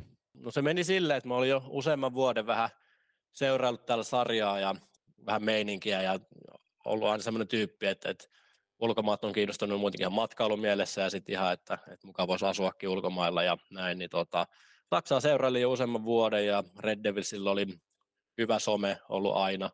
Ja tota, sitä kautta pystyi seuraamaan aika tarkastikin. Ja olen tuttuja pelannut aikaisemmin ja tiesin tietysti, että paljon ulkkareita muutenkin ollut, ollut täällä. Ja, ja tosiaan sattui semmoinen sopiva elämäntilanne siinä kohtaa, että olisi mahdollista lähteä, lähteä Saksaan. Ja laitoin vaan viestiä suoraan seuran managerille ja sitä kautta tuli, tuli tota niin, niin hän esitteli seuraa, seuraa ja siinä sitten päädyttiin, tuli eka, eka tota vähän kattelee meininkiä ja tänne paikan päälle. Ja muutamat treenit tehtiin vetää siinä ja ei, kaikki meni hyvin ja kaikki vaikutti, että tosi seuraa hyvin hoidettu ja näin, niin, niin päätin tehdä soppariin ja sillä tiellä ollaan nyt vieläkin, että kolme kautta tosiaan takana täällä. Ainakin äänestä kuuluu, että hetkeäkään ei ole kadottanut tuo Saksaan hyppääminen täältä Suomen, Suomen divarimaailmoista. No joo, just näin, että, että toki ei se täällä Saksan taso nyt ei ole tietenkään, jos vertaankin Suomen liigaa tai divarinkaan, niin ei se niin, ei se niin hyvä tietysti ole. Se on, no moni asia täällä on hy, myös tosi hyvin, eli peleissä on esimerkiksi tosi paljon yleisöä ja meininkiä, äänekästä, äänekät fanit ynnä muuta. Ja tota, niin kuin sanoin, tahkonut divareita Suomessa, niin, niin, niin tota, tämä oli ihan tämmöinen fressi, fressi vaihtelu, että pääsi pääsarjaa pelaamaan sitten Saksassa ja näin. Sä sanoit tuossa, että saman tien kun sinne miesten joukkueeseen ilmestyi, niin heti ruvettiin tunkemaan tuota naisten valmentaja viittaa yli. Oliko sulla aikaisemmin kokemusta valmentamisesta täällä Suome, Suomen maan kamaralla? Joo, ja, joo, ja joo. millä tavalla toi pelaajaroolista valmentajarooliin hyppääminen toimi? Tosiaan aikaisemmin olin vaan tosiaan pelkkää itse pelannut, että ei ollut valmentamiseen oikein mitään koske, kosketuspintaa. Se tosiaan kuului mulla soppari alkuun, että pitäisi jotain, jotain jengiä valmennella täällä pelaamisen ohessa ja tota, tota, no siinä oli naisten joukkueelle siinä kohtaa, ei ollut valmentajaa ja multa sitten kysyttiin, että miten olisi, että, että, että tässä olisi tämmöinen, joukkue valmennettavaksi ja, ja näin. No, al- alku oli vähän, että no tosiaan kun ei tätä ole ennen tehnyt ja ei niin kuin, totta kai laji on pelannut ja jotain tietää, mutta niin kuin, ei, ei niin kuin varsinaisesti valmentajan roolissa ollenkaan ennen. Niin oli vähän, että mitähän tästä tulee, mutta tota, kyllä se niin kuin aika nopeeta, että siinä ihan viikko kaksi oli ollut ja alkoi niin kuin tykästyä siitä hommasta, että meillä oli tosi semmoinen nuori lahjakas ja innokas porukka siinä naisissa ja, ja tota, he otti mut tosi hyvin vastaan. Oli, oli niin kuin tosi mukavia tyyppejä sitä myötä ja siitä tosiaan sit äkkiä, äkkiä innostui siitä hommasta myös itsekin ja se vaan lähti, lähti leneen mukavasti ja se oli niin kuin lähes yhtä tärkeää kuin sit oma pelaaminenkin, tai olikin sitten myöhemmin, myöhemmin ja tota, tupla rooli oli sitten siinä päällä. Onko semmoinen valmentaja minä ruvennut sieltä löytymään, tuleeko esimerkiksi peleissä nyt katsottua peliä eri tavalla kuin olet itse tuommoisessa kaksoisroolissa? No joo, ehdottomasti, että et, onhan tässä niinku pa- paljon oppinut valmentamisesta ja lajista vuosien varrella, että tietysti ihan keltanokkaan tässä vieläkin ollaan enemmän tai vähemmän, mutta niinku, siis on siinä niinku kehitystä varmasti myös tullut valmentajan näkökulmasta ja no mulla se eka kaus, silloin oli yksin siinä, yksin siinä koutsaamassa vaan, mutta toki se kausi oli muutenkin vähän lyhyempi, eli silloin oli vielä noita korona-aikoja ja pandemia jylläs, niin silloinhan se kesti vain muutaman kuukauden se eka kausi, oliko meillä neljä, viisi peliä ehdittiin vaan pelata silloin. No toiselle kausille mä sain tuon Peltosen Jukan Suomesta apuriksi siihen ja kun hän tuli silloin Red Devilsiin miesten valmentajaksi ja tuli sitten mun, mun avuksi myös naisiin siinä ja, ja tuota, häneltä on kyllä oppinut, oppinut tosi paljon lajista, että Jukka on semmoinen, että tietää varmaan kaiken sählystä, että, että tota, se, on, se on tosi iso tietotaito hänellä ja, ja hänellä on valmennuskokemusta pitkältä ajalta, niin niin tota, meillä tuli hyvä tiimi Jukan kanssa tähän ja olen kyllä hänelle kiitollinen kaikesta avusta ja, ja, tota, ja näin. Kuulijalta tuli tähän väliin semmoinen kysymys, että oliko kuinka vaikeaa tämmöinen tuplarooli hallinnointi tuossa, että niin kuin sanoit, niin alkuun, alkuun hyppäsit vähän niin kuin tuntemattomille vesille, mutta miten sä oot saanut su, sujuvasti asetettua yhteen tämän pelaajaminen ja valmentajaminen ja arkitekemisen niiden välillä? No joo, kyllä, että toki niin kuin, tietysti lähtökohtaisesti tämän takia, että niin kuin lajia ja näin, niin tot, lajia on paljon, niin tultiin Saksaan, mutta et, kyllä se on ihan pakko myöntää, että olihan se rankka, oli se rankka se tuplarooli, eli, eli tota, varsinkin tämä viimeinen kausi, että et, et saatiin toki tosi hyvin kaikki treenit ja tämmöiset niin ripoteltua viikon mittaan, että ne ei mennyt päällekkäin tai muuta. Sille pysty keskittyä molempiin, mutta sitten kun halusi keskittyä molempiin se 110 prosenttia, niin, niin, niin varmasti siinä laadussa jäätiin sitten molemmilla puolilla vähän se, vähän se niin taakse. Ja kyllä tässä niin kauden jälkeen nyt on, mitä tässä no naisten kausi oli viikko sitten päätty, mutta miesten kausi vähän aikaisemmin, niin on tässä vähän saanut puhallella vielä, että, että ei ole vielä, ei kyllä akut latautunut niin sanotusti kaudesta, mutta että, että paljon se antoi, mutta kyllä se tietysti ottikin, eli, eli, eli tota, en ehkä saa nähdä, saa nähdä, mitä tulevaisuudessa tuo tullessa ja näin, mutta voi olla, että tämmöinen tupla, tuplarooli jää ehkä, ehkä tota, niin tulevaisuudessa sitten ottamatta, mutta saa nähdä, saa nähdä. Kuinka pitkä off-seasoni teillä on siellä Saksan puolella? Että kun Suomessa on totuttu siihen, että suurin piirtein toukokuun alusta aloitellaan seuraavaa kautta, ja siellä tosiaan Saksassa pelit venyy tänne toukokuun puolelle, niin kuinka pitkää off-seasonia siellä on tarjolla pelaajille? No se varmasti riippuu paikasta ja joukkueesta hyvin paljon, mutta esimerkiksi nyt meidän tälle naisten joukkueelle, niin viime kaudella me oltiin aika lailla kuukaustauolla kauden jälkeen. Et, et 11, 11 kuukautta painettiin hommia aika lailla non-stoppina. Et toki siinä joskus jouluna oli vähän taukoa ja jotain yksittäisiä pienempiä taukoja, mutta aika lailla niin kuin 11 kuukautta oli, oli meillä niin kuin hommia, hommia ja tehtiin lajin parissa hommaa, niin mä lähdin vertailemaan off-seasonin pituuksia, niin hypätään tästä sujuvalla aasinsillalla kohti tota Bundesliigan tason vertailua Suomen suuntaan. Me tuossa juteltiin ennen kuin laitettiin nauhoitusta päälle, että sulle ei, sulle ei välttämättä ihan niin valtava kokemus on naisten puolelta, mutta sulla on toki ollut suomalaisia pelaajia, niin kuin sanoit, niin siellä oli suomalainen tuomariparikin, jonka kanssa olet päässyt vähän heittämään juttua, niin mi- miten sä näkisit, että tuo Bundesliigan taso vertautuu tänne Suomen suuntaan? Hmm, joo, joo, tosiaan naisten, naisten Bundesliga, niin äh, kyllä sanoisin, että äh, varsinkin parhaat yksilöt niin, niin, niin pystyisi pelaamaan varmaan Suomessa F-liiga b mikä nyt esim. viime kaudella oli. Eli, eli tota, siellä varmaan pärjäsi ihan mainiosti. Että tot, meiltä olikin sieltä tullut muutama pelaaja nyt sitten tälle kaudelle. Niin, niin tota, tota, tota, se voisi olla parhaille saksalaisille semmoinen ja, ja, ja varmaan sitten sille keskimäärin sarjan taso, sit varmaan ehkä ykkösdivarin tasoa Suomessa suurin piirtein. Parhaat jenkit vähän parempia, huonommat sitten vähän huonompia. Mutta joo, siis kyllä niin kuin parhaat saksalaiset pelaajat kyllä niin kuin varmasti Suomessa ihan korkeimmillakin tasolla pärjäisi. Meillä oli Bonnista oli tämmöinen kuin Ellen Kunik oli tuolla Eräviikingissä pelasi silloin alkukauden. Mm. Tota, oli siellä, ei varmaan paljon isossa roolissa, mutta kuitenkin mukana, mukana vissiin pärjäsi ihan hyvin. Niin, niin, niin mutta joo, varmasti vaihtelee joukkuetta. Että täällä on parhaat jengit, naisissa sanotaan 4, 5, jopa 6 joukkuetta, niin on ihan hyviä, mutta sitten ne he, heikoimmat on sitten, sitten tota, vähän heikompia. Vaihtelee taso. Niin, meillähän oli minun seurassani aikanaan tuo Randy Clairbaum, joka meillä, meillä kävi podcastissakin pyörähtämässä vieraana, niin aikanaan silloin epäiltiin suurestikin, että mikä hänen kykynsä oli pelata ja ja kuitenkin maali, maalipörssin voitto tuli tuolla SM-sarjassa vedetty ja oli tuolla naisten, naisten oliko silloin, silloin että kakkosdivarin oli siellä kovan luokan pelinainen ja pistepörssistä päätellä vielä tälläkin kaudella ihan hyvässä vireessä tuolla se on siellä kotoisessa Bundesliigassa, että siinä, siinä itsellä ehkä se suurin semmoinen virtailukohta. Joo, kyllä. Randio, Randio on ihan Saksan parhaita pelaajia ja, ja tota, oli vaikea vastustaja meillekin, meillekin tota, mutta mutta joo, hei, teidän Red Devilsin kausi päättyy aika mukavasti, niin kuin sanottua, niin aina kun viimeisen pelin voitat, niin se yleensä on positiivinen asia. Teillä viimeinen peli oli pronssiottelu, ja sieltä voitolla tosiaan sitten bronssista mitallia kaulaa, mutta millainen oli Red Devilsin tämä kausi? Jos aloitetaan tosiaan alusta, ja mikä mainitsin, eli tosiaan viime kesäkuun alussa alkoi kesätreenit meillä, ja tota niin, systemaattisesti alettiin siitä, siitä lähtien reenaamaan. Meillä oli selkeä pelikirja luotuna, luotuna, miten halutaan pelata, ja sitä alettiin kehittämään heti kesästä lähtien. Ö, pelattiin useampi harjoitusottelu kesällä, ja saatiin sieltä sitä kautta, sitä kautta peliä kehittymään, kehittymään heti alkukauteen.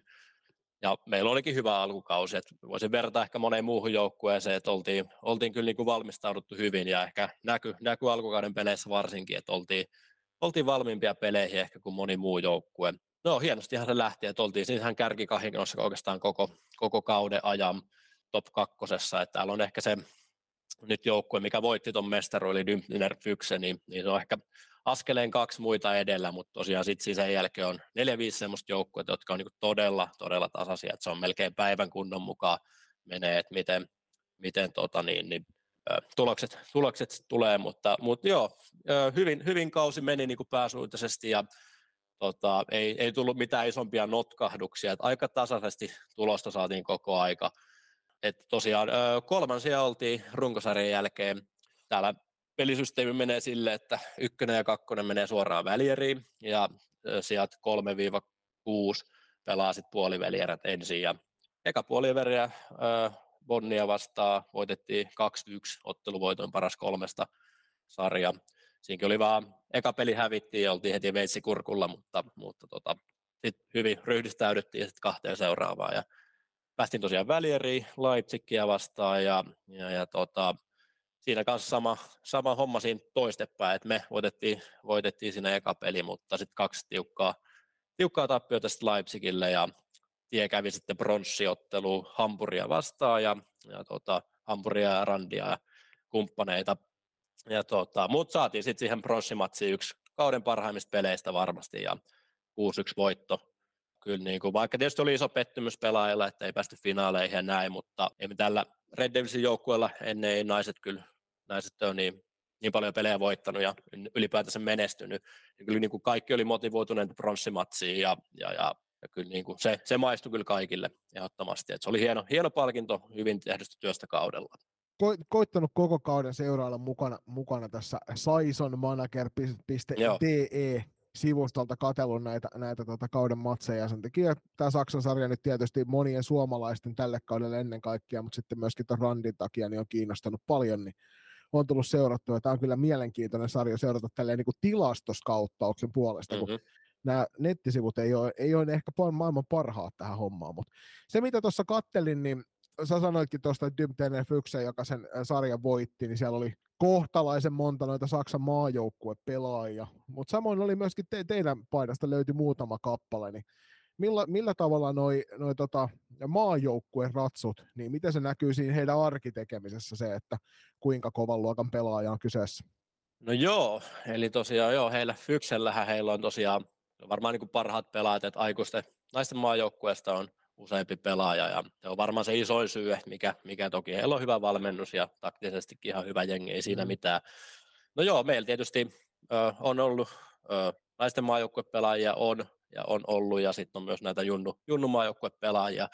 Ja toki niin kuin kyseisten pelaajien, tietysti totta kai he on lahjakkaita ja heitä niin kuin, heillä on se maajoukkue täällä tärkeä juttu, että totta kai niin kuin, että, että seuraajoukkoja yhtä lailla, mutta, mutta he niin kuin, kyllä he haluaa panostaa siihen lajiin ja, ja näin, niin, niin, niin, koska maju, maju on iso juttu, he on ollut kisoissa aikaisemmin ja, ja tota, se tuo vähän semmoisen piristysruiskeen sitten silleen tähän kauden, kauden mittaan, että jos heillä on, heillä on kuitenkin leirit aina, aina muutama, muutama pari kolme kertaa kaudessa ja, ja, ja tota, eri turnauksia ja näin, niin, niin, niin tota, se on, he on hyviä, hyviä tyttöjä pelaamaan. Ja siellä on nyt tällä hetkellä Saksan maajoukkueessa, niin siellä on kova kilpailu pelipaikoista Singaporen Singaporen kisoihin. Ja ei varmaan vaikea sanoa, ehkä mun arvion mukaan semmoinen kentällisen verran, ehkä kentällisen verran semmoisia varmoja pelaajia, mitkä varmaan on kisoissa, mutta sitten sen jälkeen siinä on useamman pelaajan kyllä kova kilpailu, että, toivotaan, että noin meidän muutamat, muutamat pelaajat, mitkä on siinä mukana, niin, niin, niin tota, antaa parhaansa ja, ja toivottavasti nähdään niitäkin sitten Singaporessa. No, se olisi kyllä hienoa. Mutta ei sulla pelkästään saksalaisia tällä kaudella ollut, vaan tosiaan neljä kappaletta suomalaispelaajia löytyy joukkueesta. Annukka Lönnruut, Evelina Hannula, Hanna Vainio ja Elisa Virtanen. Ja aika isossa roolissa ainakin taas jälleen kerran se kuuluisa tilastoskauttauksen puolesta, niin millaista oli, kun kotimaan kamaralta löytyy nyt useampi kappale pelaajia tuosta joukkueesta, niin helpottiko se tekemistä? No joo, joo, mä voisin vaikka avaa sen prosessi, prosessin vaikka saman tien, että miten. Eli tosiaan meillä oli ö, toissa kaudella oli vähän haastava kausi täällä Red Devilsissä, eli meillä oli muutama pelaaja lähtenyt, eikä oikein saatu korvaajia, eikä junnut oli vähän liian nuoria, ei saatu niitäkään nostaa vielä, niin meillä oli 11-12 kenttäpelaajan rinki. Sitten tietysti sattui, sattui loukkaantumisia, sairastumisia ja muita poissaoloja sillä kaudella, niin oli haastavaa. Hyvällä turilla saatiin se kaksi kenttää kasaan, mutta monesti mentiin yhdeksällä, kahdeksalla, jopa seitsemällä joskus, että seitsemästäkin oli yksi, oli kakkosveskari kenttäpelaajana, niin tota, sen kauden viimeinen peli hävittiin joku 16 yksi tai jotain vastaavaa. Se, oli, se, oli, se oli hankala kausi ja silloin tuli keväällä vähän puheessa seurajohdon kanssa, että miten olisi tämmöinen idea, kun täällä on miespelaajia ollut vuosikaudet ulkomailta.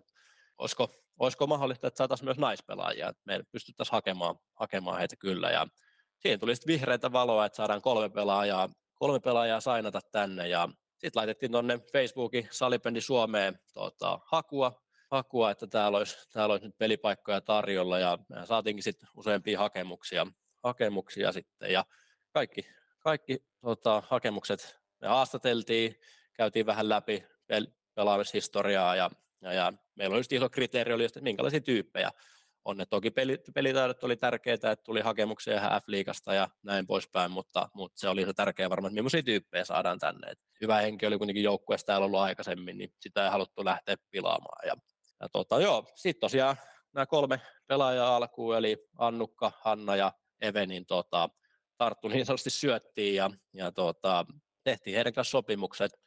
He tuli tänne elokuussa, elokuussa liittyi joukkueeseen mukaan ja, ja tota, olivat kyllä iso apu meille. Ensinnäkin tietysti, että saatiin pelaajia lisää. Että tällä kaudella nyt oltiin jo sitten semmoinen 15 pelaajan, kenttäpelaajan rinki. Ei sekään liikaa ole, mutta, mutta tota, paljon paljon parempi näin ja tota, hyvin tytöt pelasivat todellakin ja, ja tota, sitten meille tuli Elisa vielä silloin tammikuun lopussa hyppäsi vielä remmiin mukaan. Et siinä vaiheessa meillä oli muutama pelaaja jättänyt leikin kesken paikallisista siis, ja siinä vaiheessa meillä oli sattu olemaan yksi asunto vielä seuralla vapaana, ja kysyttiin, että kun Elisenkin kanssa oltiin kesällä jo juteltu alustavasti, että jos hänkin pääsisi tulemaan ja, ja näin, ja sitten sen verran tiedettiin, että hänen, hänen joukkueella Blue Foxilla oli, oli ollut vähän haastava kausi, ja, ja oli heillä tiedossa jo, että, että tota, ei pelit jatku hirveän pitkään, ja kiitos tosiaan Blue Foxille, hän antoi sitten vihreätä valoa sille, että päästä, päästetään Elisa kesken kauden tänne, ja just siinä kansainvälisen siirtorajan kynnyksellä saatiin siirtomaaliin, ja Elisa saapui tosiaan, oliko tammikuun lopussa tänne, ja saatiin myös hänestä myös tosi paljon laatua, laatua meidän joukkueeseen, eli mutta joo, niin kuin summattuna, niin erittäin iso apu heistä oli, ja, ja tota, kyllä tytöt itsekin tuntui tykkäävän tosi paljon olla täällä harvo, harva on semmoinen, joka varmaan tykkää kyttyrää siitä, että rakastamassa lajin perässä pääsee lähtemään Saksan maalle tai mihinkä muualle tahansa ulkomaille. Että se on kyllä ainutlaatuinen tilaisuus ja ehdottomasti kyllä. kannattaa käyttää hyväksi. Mitä, tota, miltä näyttää ensi kauden noi ulkomaalaisvahvistusten määrä? No joo, no se tietysti ensi kaus on, tämä nyt oli aika sanotaan ainutlaatuinen kausi varmaan tällä joukkueella. Tässä voi meillä Red Devilsissä valitettavasti vähän osittain joukkueen nyt hajoaa, ja itselläkin oli itse asiassa viimeinen kausi tällä Vernikerodessa. Eli, eli tota, en osaa ihan tarkkaan tämän, tämän hetkistä tilannetta sanoa, että onko joukkue ensi kaudella ollenkaan, vai nyt, nyt tänne myös ollaan perustamassa Saksan ää, naisten kakkosbundesliigaa, että olisiko mahdollisesti siellä sitten meillä joukkueen. Niin en, en, osaa ihan suoraan sanoa, että mikä, mikä on va- mahdollisesti naisvahvistuksen, naisvahvistusten tota, laita. Seura on sinällään vakavarainen ja pystyy, pystyy kyllä ulkkareille tarjoamaan sopimuksia. Että, että totta kai aina kannattaa kysyä, kysyä ehdottomasti. Että niin kuin sanoit itsekin, että kyllä se niin kuin rakastamassa laji, lajin tota, perässä ulkomaalle lähteminen tai ylipäätään ulkomaalle lähteminen ja pystyy just laji yhdistämään, niin mikä se hienompaa, että ihan voi kyllä suositella ihan kaikille. Nyt, nyt vielä nopeasti, niin kerropa millä tavalla nuo ulkomaalaisvahvistusten elämä niin kuin helpotetaan siellä, että varmaan jotain työpaikkaa tai muuta mahdollistetaan niin kuin etsinnän kautta ainakin. Joo, tosiaan, eli meillä on ollut, ollut semmoinen yhteistyöyritys, missä pääsee jakamaan postia, postia ja siinä niin kuin pystyy ihan tosi joustavasti päättämään ne omat työajat. Et yleisin on silleen, että tehdään ehkä kaksi-kolme päivää viikossa, noin kolme-neljä tuntia kerralla. Seura pystyy tosiaan tuon duunipaikan siihen, siihen jeesaamaan ja asunto. Tytöthän asu tuota, samassa asunnossa, Elisalla oli oma, mutta, mutta tuota, kaikki kolme muuta siihen alkuun, niin asu samassa kämpässä ja täällä nyt oli helppo, kun meillä niin paljon näitä muutenkin ulkkareita, niin paljon vietettiin aikaa aina, aikaa aina kentän ulkopuolellakin ja, ja tota, niin siinä mielessä tosi, tosi pehmeä lasku on varmasti ollut heillekin tulla tänne. Sitten olisi kuule useampi kappale kuulia kysymyksiä, oletko valmis kysymyspatteristo? No niin, annahan palaa. Ensimmäinen kysymys on aika helppo. Mikä oli parasta Vernissä? Öö, parasta Vernissä? No, tosi semmoinen tiivis kaupunki. Kaikki on tosi lähellä. Tämä on tosi kaunis kaupunki. Et, et itse on tosiaan pääkaupunkiseudulta lähtöisin. Oli vähän alkuun, että et täällä on 35 000 asukasta, miten hän tänne sopeutuu, mutta niinku tosi hyvin, tosi hyvin sopeutuu. Ja sanotaan, että äh, semmoinen niinku, kaupungin semmoinen yhteisöllisyys. Ja meillä oli varsinkin seurassa, jos vielä puhutaan, niin seura oli vähän semmoinen niin pieni perhe. Miesten ja naisten joukkueet oli tiivisti yhteistyössä ja, ja tota, just niin kuin vietettiin kentän ulkopuolella tosi paljon aikaa, niin semmoinen yhteisöllisyys varmaan. Lämmin suositus muuten jokaiselle siitä, että käytte katsomassa, minkä näköinen tuo kaupunki on. Se näkyy aika hyvin korkealta otettuna niin yhdessä kuvassa melkein koko kaupunki, mutta kaunis on tuo Vernigeruuden linna ainakin, mikä siinä on tavallaan niin kuin kaupungin tämmöinen selkeä nähtävyys, niin ehdottomasti, jos ei muuta, Joo. niin ainakin käykää piipahtamassa turisteilla. Joo, tuosta parvekkeen ikkunasta toi linna näkyy, niin ehdottomasti kannattaa käydä, käydä Vernikerossa. Mennään seuraavaan kohtaan. Negatiivisia ja positiivisia yllätyksiä naisten valmentamisessa. No, tota, tota, öö, no, positiivisia sanotaan näin, että se oli niin helppo tulla tuohon jengiin, mutta kaikki oli niin mukavia ja tavallaan avoimia ja, ja puhuu hyvää englantia täällä ja näin poispäin, että niin kuin, se meni se transitio sille aika helposti, helposti, kun tämä homma aloitti. No, negatiivisia varmaan naisten valmennuksessa, niin tietysti aa, asiat voisi ehkä joskus sanoa suoraan, suoraan ehkä puolia toisin, niin, niin tota, se helpottaisi monesti, monesti asioita. Et siinä on aina vähän silleen, että, että jos joku ei ole tyytyväinen jostain, niin sitten sen kuulee ehkä jostain kulman takaa. Niin, niin tota, mutta en mä tiedä, on se miehissäkin varmaan joskus ihan sama, että en mä tiedä, onko se nyt välttämättä naisten, naisten ongelma niin sanotusti. Eli, mutta joo, ehkä noin noin äkkiseltään tulee mieleen. Valmennuskieli ilmeisesti oli siis englanti, jos oikein ymmärsin, mutta miten toi saksa sujuu, että pystyisikö sillä jo valmentamaan? Valmennuskieli ihan englanti. Saksa, no on sitä tässä pikkuhiljaa oppinut pari-kolmen vuoden aikana, aikana, mutta sanotaan, että ehkä nyt jotain ihan yksittäisiä lauseita lukuun ottamatta, niin ei ihan uskalla sen, sen varaa jättää valmennusta. Itse saattaisi mennä jengillä asia tai pari ohi ehkä, niin, niin parempi ehkä mennä vielä enkuksi. Niin kuin Saksasta tosiaan on monella se kuva, että, että englannin kielellä ei hirvittävän helpolla pärjää ja tuntuu siltä, että mitä nuoremmaksi tuo pelaajasukupolvi sielläkin kasvaa, niin sen helpommin sillä englannilla pääsee eteenpäin. Joo, kyllä niin kuin ehdottomasti tämä niin kuin salibändipiireissä ja näin, niin pärjää kyllä englannilla. Ja tietysti isommissa kaupungissa pysytään muutenkin, puhutaan muuten hyvin englantia. Tietysti täällä Vernissä niin ihan jokainen ehkä vähän vanhempi ei välttämättä puhu, tai puhuisi, mutta on vähän ujoja sen englannin kanssa. Mutta niin kuin ihan joukkueen ympäristössä niin ei mitään ongelmaa.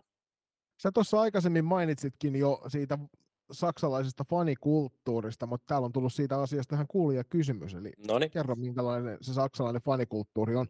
Joo, se on tosiaan, tosiaan niin kuin jos Suomessa on tottunut, että peleissä saattaa olla vaikka ihan hyväkin määrä yleisöä, kolme 400 ihmistä, mutta kaikkihan istuu kuin kirkossa, niin, niin, niin tota, tämä saattaa olla, että jos nyt ei ole niin paljon yleisöä, vaikka 100-200, mutta sitten kun täällä on kaikki rummut sun muut käytössä, niin, niin, niin tota, se on, se on, se on niin kuin välillä, että kuule omia ajatuksia siellä kentällä, että olet pelaamassa tai valmentamassa, niin se on tavallaan vähän huono, mutta sitten tavallaan jos ajattelee isossa kuvassa, niin on se tosi hieno asia, että ääntä riittää, että ehdottomasti sata kertaa sadasta valitsen sen, kun se, sen tunnelman, missä saat golf-tapu, golf-taputukset maalista, niin, niin, niin tota, mutta joo, ihan siis tosiaan meillä oli esimerkiksi Vernissä niin tosi hyvät fanit, ja kun täälläkin on about 25 vuotta pelattu salibändiä jo, niin siellä on jo niin kuin, jotka on ollut peleissä pitkään, niin joka vuosi silti, siltikin tulee sinne ja, ja tota, joo, on, on, pukeutunut värikkäästi ja, ja, ja tota, pitävät ääntä ja rummut, rummut pärisee, niin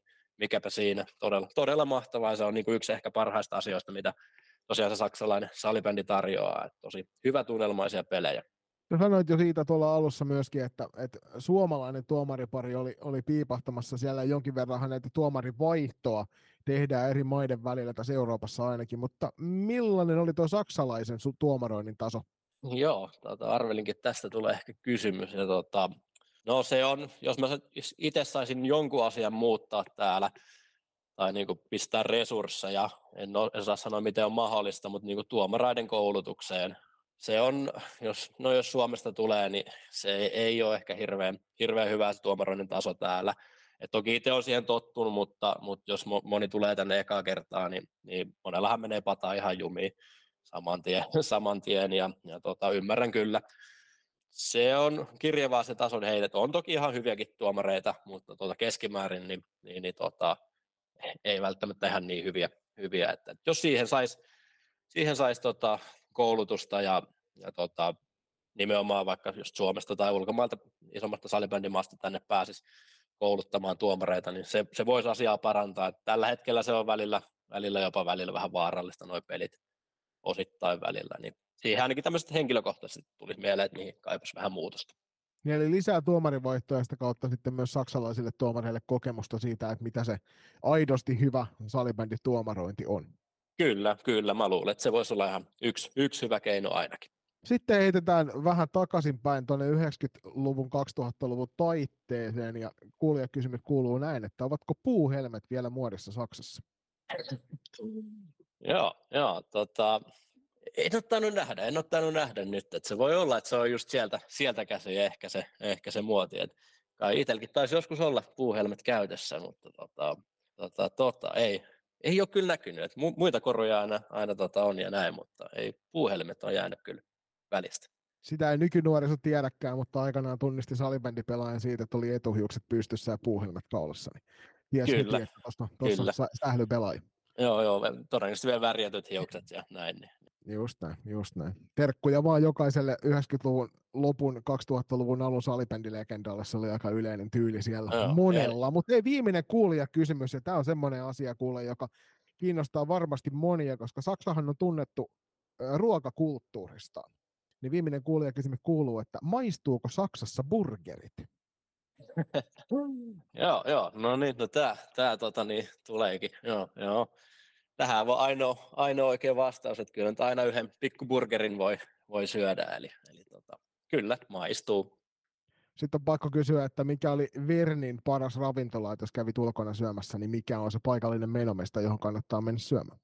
Oh, no siellä on useita hyviä, useita hyviä. Tota, täällähän on, no esimerkiksi jos ihan, ihan niin, niin hienosta raflasta, niin täällä on paljon hyvää döneriä, eli niin kuin kebappia. Ja tota, esimerkiksi viime kaudella oli hyvä, oli Urfa, Urfa Döner. Ja sitten tota, no Brauhaus, se on hyvä semmoinen perinteinen saksalainen ravintola. Et, et, no tuossa on ainakin muutama, muutama tärppi, että tota, mutta täällä on ihan hyviä, hyviä kyllä ravintoloita, ei mitään, kyllä kannattaa kokeilla, jos täällä käy, niin useampia. No niin, siinä on se kysymyspatteristo loppuun ladattuna. Tähän ihan viimeiseksi vielä niin semmoinen muutaman lauseen mittainen mainostus sille, että minkä takia kannattaa suomalaisen sählypelaajan lähteä kurkkaamaan saksalaista salibändikulttuuria. No, ehdottomasti äh, ensinnäkin muuttaminen ulkomaille, niin se aina kasvattaa. Että meni se reissu miten tahansa, niin, niin se on kuitenkin, sit mä väitän, että aina sit jää viiva alle jotain. Ja tota, suomalaisen salibändin pelaajan, niin tänne on hyvä tulla, saa, saa yleensä ison vastuun, että et jos on vaikka Suomessa ollut vähän pienemmällä vastuulla jossain kovemmassa sarjassa, niin tämä voi kehittää, kehittää siinä mielessä sua pelaajana tosi paljon. Ja, tota, ja mahdollisesti myös, että sä pystyt niinku keskittyä itse siihen urheiluun, urheiluun että, että tosiaan jos sulla esimerkiksi kämppä, homma täällä, teet vähän kevyttä, kevyttä töitä sitten siinä viikon mittaan, niin, niin tota, pystyt ihan aamuisin treenaamaan vaikka salilla tai sun muuta, ja iltaisin treenit, niin, niin, niin siinä mielessä semmoista kokonaisvaltaista urheilijana kehittymistä varmasti on niin kuin mahdollista täällä saada. Täällä saada. Että tuommoista tulee niin äkkiseltään mieleen, mitkä olisi hyviä syitä suomalaisen sählynpelään tänne, tai minkä takia tulla tänne. Iso, kiito, iso kiitos Antti siitä, että, että jaksoit näin sunnuntai-ilta alkuillan ratoksi tulla keskustelemaan vähän saksalaista salibändistä ja menneestä kaudesta tuolla Wernigen Rudenissa. Nyt ei muuta kuin oikein mukavaa alkavaa kesää ja tsemppiä sinne tuleviin koitoksiin.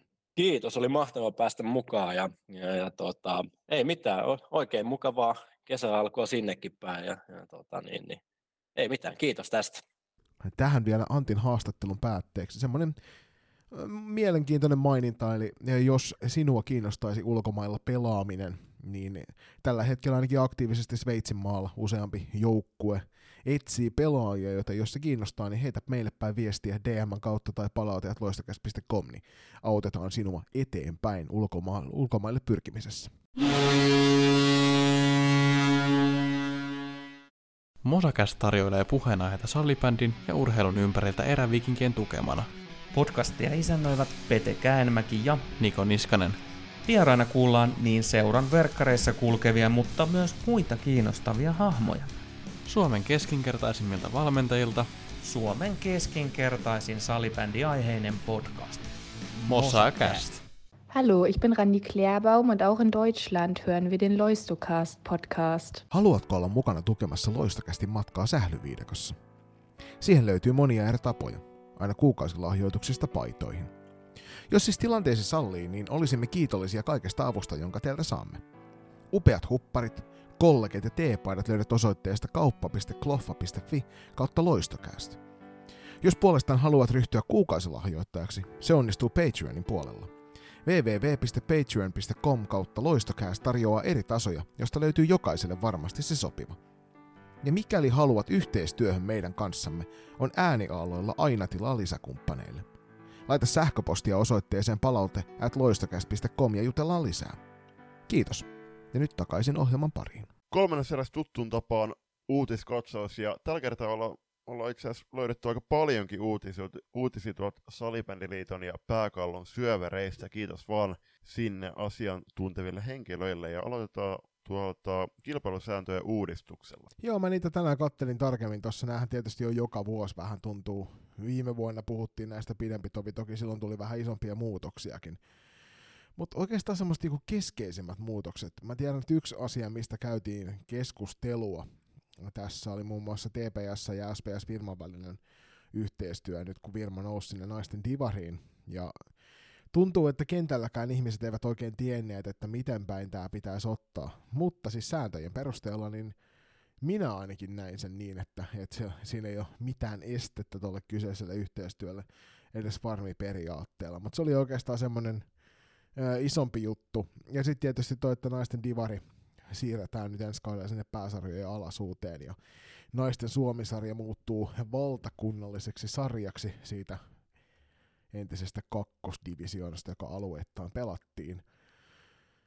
Mm, muuten oikeastaan mitään semmoista isompaa isompaa juttua. Tähän ei tullut sanamuotomuutoksia valtaosa noista. Ja sitten mm, farmitaso, farmisopimukseen nimetty pelaaja saa siirtyä alemmalta sarjatasolta ylemmälle sarjatasolle vielä ensimmäinen helmikuuta jälkeen, mutta sen jälkeen tämä pelaaja lukittuu siihen joukkueeseen. Tämä on oikeastaan semmoisia ainoa. Oliko sulla joku tässä, joka nousi esi- esiin itselle vielä erikseen? No, ehkä yhten toi, että äh, ku, tarkennettu toimitsijakielon osalta sitä, että toimitsijakielossa oleva henkilö voi kuitenkin pelaajana osallistua otteluun mikäli toimitsijakielto on saatu johonkin toiseen sarjaan.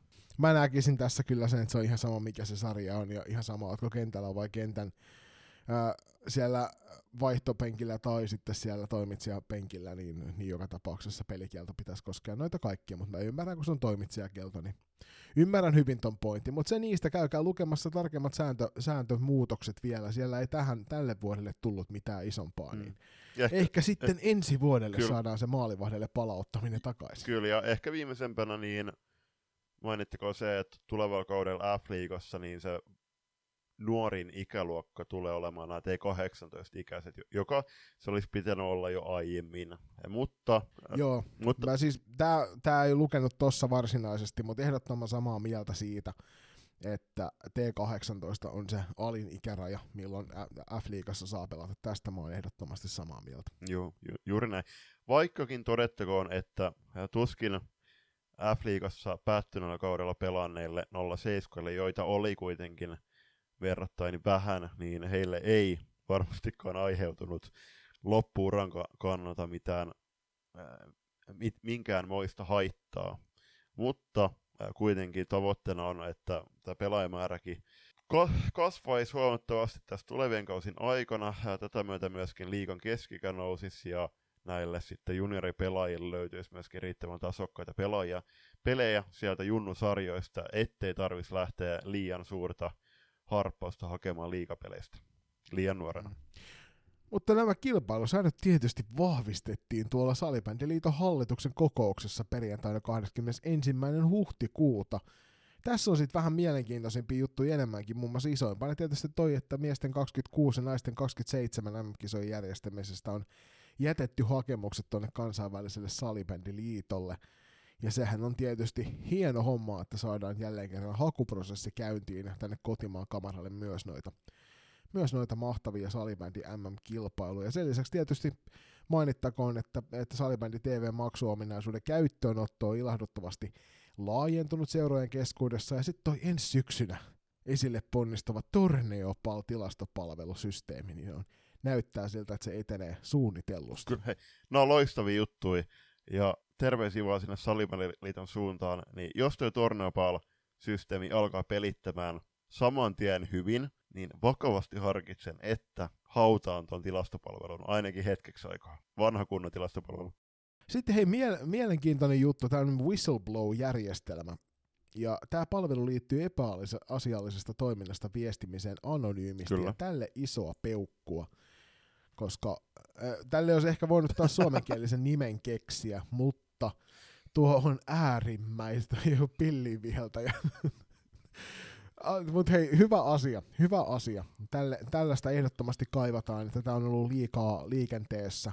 Ja toivotaan, että tähän myös saadaan jonkinnäköinen raati sitä, noita sitä asioita pohtimaan, ettei esimerkiksi ilkeyttään tehdyt väärät ilmoitukset sitten aiheuta ongelmia, mutta ehdottomasti me kaivataan tämmöinen Joo, ja tähän väliin muistutettakoon, että meidän salibändin valmentajien, toimihenkilöiden ja pelaajien myöskin koko salibändin yhteisön tehtävänä on tarjota nuoremmille ja vanhemmille pelaajille iästä riippumatta turvallinen ympäristö, ympäristö missä jokainen yksilö tuntee olonsa hyväksytyksi ja tervetulleeksi, ja joka myöskin tästä salibändiharrastuksesta saa sen urheilun ja liikunnan ilon kipinän iskostettua itsensä koko elämänpolulla. Juuri näin, hyvin sanottu Julius. Kiitos. Sen lisäksi tietysti niin tuolla äh, kilpailusäännöt, pääsarjojen sarjamääräykset, pelipassiluokat ja hinnat ja alueelliset sarjamääräykset Itä- ja Pohjoisen alueella on vahvistettu myös tässä tapauksessa. Joo, ja kyllä mä nostaisin myöskin tänne, että opetus- ja kulttuuriministeriö on myöntänyt erityisavustusta Salibändiliitolle. Tuot kohdentuvat U19-naisten MM 2024 tapahtuman vuoden 2023 kuluihin sekä alkuvuonna pidetyn Champions Cupin järjestelyihin. Avustuksen suuruus on 60 000 euroa, eli 30 000 euroa per tapahtuma. Ja kun tiedetään, että Champions Cup niin aiheutti varmasti myöskin jonkin verran tappio, niin todella mieluisaa että tässä tapauksessa opetus- ja kulttuuriministeriö rientää hätiin. Ja olisi mielenkiintoista kuulla, että kuinka paljon nämä tulevan vuoden 2024 tapahtuma, tapahtuman nämä tämän vuoden kulut on kaiken kaikkiaan. Et mistä, mistä summista puhutaan? Se on ihan totta, mutta mä veikkaan, että sen ihan niin suurta läpinäkyvyyttä me ei näihin tulla koskaan saamaan. Sitten tietysti aina mielenkiintoisena niin kolme uutta jäsenseuraa ja neljä, neljä jäsenseuraa on, eli siis miinus yksi on näitä uusia jäsenseuroja nyt kun erotettiin neljä ja tuotettiin lisää kolme. Tähän toivotaan muutosta, koska se on nyt pidemmän aikaa ollut niin sanotusti muuttotappion puolella. Just näin. Ja seuraavana uutisena on, että salibändi... Ja seuraavana uutisena uutisoitakoon, että opetus- ja kulttuuriministeriö on myöntänyt avustusrahaa yhteensä 12 seuralle, ja nämä avustusrahat mahdollistaa työntekijän palkkaukset Nurmon Jymylle, FP Factorille, Varkauden Tarmolle, SP Prolle sekä salibändiseura Virmolle. Nämä on kyllä mielenkiintoisia nämä, että saadaan seuratyöntekijöitä vihdoin palkattua vähän laajemmaltikin. Sen lisäksi ö, seitsemän muuta salibändiseuraa sai kehittämistukea hankkeisiinsa. SC Hawks ry sai 25 tonnia tasavertaista liikuntaa lapsille juttuun. Grifkiel ja Krankula IFK sai 16 000 huippukokemusten valmentamiseen. Henkinen hyvinvointi keskiö, tämä kuulostaa hyvältä. Henkinen hyvinvointi, se on aina, aina posin arvoinen asia. West End Indians sai 15 000 euroa tyttöjen heimo, tyttöjen salibändin harrastamisen kehittäminen. Tämä on myös loistokästin sydäntä hyvin lähellä. FPT Karhut United 14 000 euroa karhuperhe harrastaa. Tämä tykkään tosta todella paljon tästä nimestä. Karhuperhe harrastaa. Mä pystyn niin. melkein kuulema, kuulemaan sen lastenlaulun jo, mikä tähän liittyy mukaan.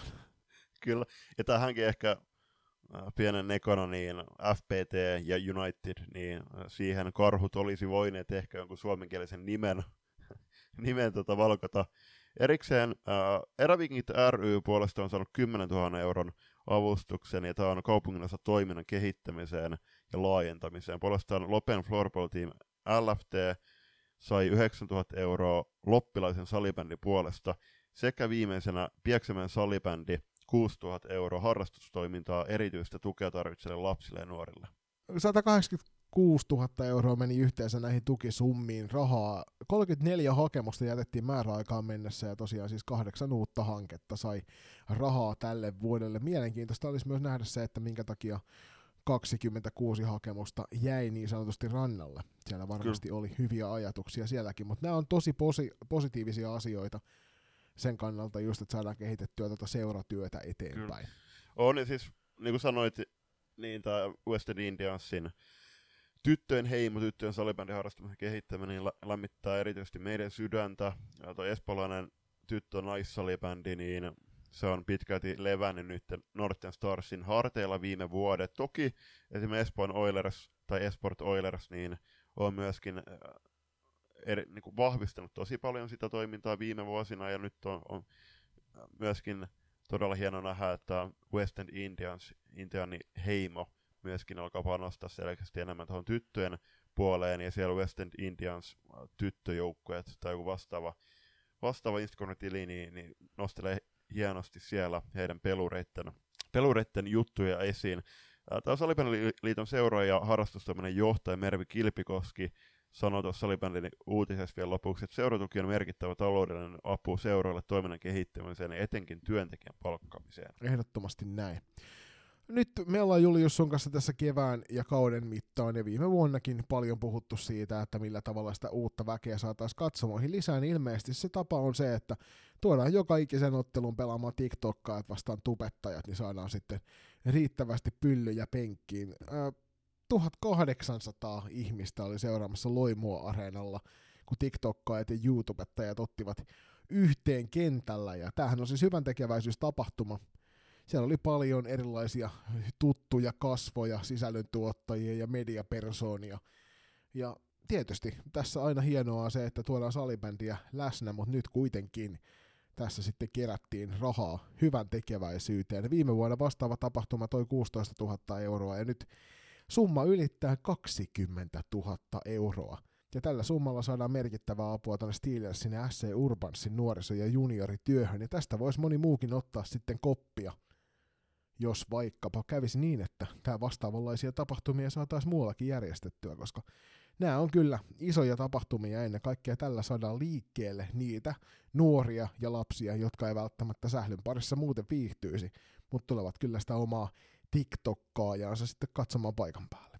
Hyvä esimerkki on meidän maan ehkä tunnetuin somettaja, somevaikuttaja Ronnie Beck, joka pelaa muun muassa siis West End Indiansissa käsittääkseni, pelaa vieläkin aladivaria, jotta kokkosdirreä, niin kyllä hänen seuraajamäärä, siellä hän seuraa yli 500 000 ihmistä pelkästään YouTubessa, niin luo todella paljon mahdollisuuksia ja muun muassa, no siis sanotaan vaikka Turheilukästi, joka on selkeästi Suomen ykkös, ykköspodcasti, siellä on Esko Seppänen tekee loistavaa duunia oman piskuisen podcastinsa eteen, niin kyllähän Eskollakin se, sanom, se ykkössanoma on se, että ihmisten pitäisi liikkua enemmän. Hän kehottaa just, että hänen, hänen jaksoja kuunnellessaan niin ihmiset liikkuisi, tekisi jotain, jotain joka huoltaisi sitä omaa, omaa kroppaa ja kehoa. Ja se, että mikä, mikä olisikaan parempi tapa, tapa ottaa, vaikka kuunnella podcastia, kun lähtee juoksulenkille, niin tässäkin TikTokkaajat, niin kyllä se, se että noi tulee TikTok omia idoleja katsomaan tonne, katsoa, että ne liikkuu, pelaa salibändiä, niin joku saattaa saada myöskin kipinän salibändin aloittamiseen. Ja tohon, niin TikTok ja YouTube-starat, niin kyllä mä nyt kannustan näitä esimerkiksi Afrika seuroja ja myöskin Junnun seuroja muutenkin, niin ottakaa yhteyttä näihin somettajiin, koska heillä on tämä somekeimi todella hyvin hallussa. He pystyvät varmasti auttamaan teitä, jos te vaan pyydätte sitä apua. Ja tähän ehkä pohj- alustuksen vielä, että, että mistä tämä ajatus TikTok vastaan ja tupettajat peliin lähti, niin tapahtuma on ollut organisoimassa Steelersin hallituksen puheenjohtaja Arto Hiltunen, joka otti tai pyysi rap esiintymään Steelersin ottelutapahtumaan. Lopulta idea jalostui kaksi kertaa Loimo-areenalla koettuun tapahtumaan. Ja tähän tosi nimekkäi pelaajia totta kai näissä joukkueissa, mutta mainittakoon, että YouTube-tiimin valmenta, yhtenä valmentajista oli Toni Lötynen. Joo, ja TikTok 2 The Payback päättyi sitten loppujen lopuksi TikTokkaajien hyvinkin suurilukuiseen murskavoittoon luvuin 10-3. Ja tietysti itselle se kaikkein isoin asia, niin Basu teki ilmaveivin tässä pelissä, niin se on tietysti valtavan tärkeää. Joo, ja siis pyyntönä toi editora pois. ei kai, ei, ei kai. Mutta hei, tässä niin vielä shoutout Aines Medialle, eli, eli Ines ja Anssi Koskiselle, jotka on nyt tämän, erityisesti tämän kevään aikana tuottaneet erittäin hyvää sisältöä meille kaikki, me, meidän kaikkien eteen nautittavaksi ja käytettäväksi. Ja kannattaakin mennä ottamaan Ainesmedia seurantaa tuolla Instagramissa. Heillä on tietääkseni myöskin TikTok-tili. Uh, mutta toisena juttuna tähän vielä, niin yhtenä, toisen erotumarin oli Gabriel Airaksinen, joka meidän Instagram-tilillä teki, piti itse asiassa takeoverin tuossa pari vuotta sitten, niin Gabriel avasi nytten omaa tilannettaan todella rehellisesti tuolla Instagramissa ja puhu om- omista mielenterveyshaasteistaan, niin haluan kiittää Gabriel sua, jos satut nyt kuuntelemaan tätä jaksoa, niin haluan kiittää siitä avoimuudesta, mitä sä oot sun oman elämän haasteista ja sun omasta elämästä ylipäätänsä. Miten avoimesti sä oot niitä juttuja tuonut esille, koska sua, suakin seuraa aika moni ihminen sosiaalisessa mediassa, mutta myöskin siellä ihan reaalimaailmassa, oli se sitten hallilla tai hallin ulkopuolella, ja moni pitää sua oikeasti varmasti esi, omana esikuvana, niin varmaan mä ja Joni toivotaan sulle oikeasti kovasti tsemppiä mielenterveysjuttuihin, ota oma aikas ja muista, että noissakin jutuissa niin nämä, nämä lisää sitä avoimuutta ja nämäkin, noi sun sanat, mitä kirjoitit, ne lauseet ja se teksti, niin se varmasti edesauttaa todella monia ihmisiä. Kiitos. Kiitos Gabriel. Siirrytään eteenpäin ja nyt siihen jo etukäteen suuresti parjattuun 3-3 pelimuotoon kiinni. SM-viikko tulossa ja sinne voi nyt ilmoittautua nopeimmat mahtumat kisaamaan 3 vastaan 3 salibändi Suomen mestaruuksista. 4-5. elokuuta järjestetään Lahdessa ensimmäinen SM-viikko ja täällä tosiaan on monilla jo tapahtuma, jossa ratkotaan historian ensimmäiset SM-mitallit myöskin tässä salibändin kolme vastaan kolme skaboissa ja täällä on kolme sar- näitä sarjoja, eli miesten sarja, naisten sarja ja sekasarja. Ikävä kyllä alailmoittautumisraja, ikäraja on 15 vuotta, eli sen yli täytyy olla, että näihin pääsee lähtemään mukaan. Ei muuta kuin ilmoittautumaan ja kamppailemaan 3v3 Suomen mestaruudesta sinne oman porukan kanssa. Kyllä. Ja muistakaa, että nopeammat syö tosiaan hitaat, eli ei muuta kuin ilmoittautumaan. Sitten Salipäniliitto tiedotti, että tulevaisuudessa Salipäniseura kehityshanke starttaa. No Mistä siis- on kyse? Tämän tavoitteena on tukea seuratoiminnan arkea, luoda yhteisiä toimintatapoja ja vahvistaa seurojen elinvoimaisuutta. Kaksivuotinen hanke ja sen aikana seuroille on tarjolla kuusi moduulia, jotka liittyvät seuratoiminnan kehittämiseen. Ja nämä moduulit ovat kerhotoiminnan käynnistäminen, toimintakäsikirja, valmennuslinja ja seuran hyvä hallinto, seuran tärkeä resurssi, ihmiset ja vastuullisuus. Näistä nämä kolme ensimmäistä, eli kerhotoiminta, toimintakäsikirja ja valmennuslinja, on nyt sitten nimenomaan nämä ensimmäiset, mitä järjestetään, ja sitten ne 2024-2025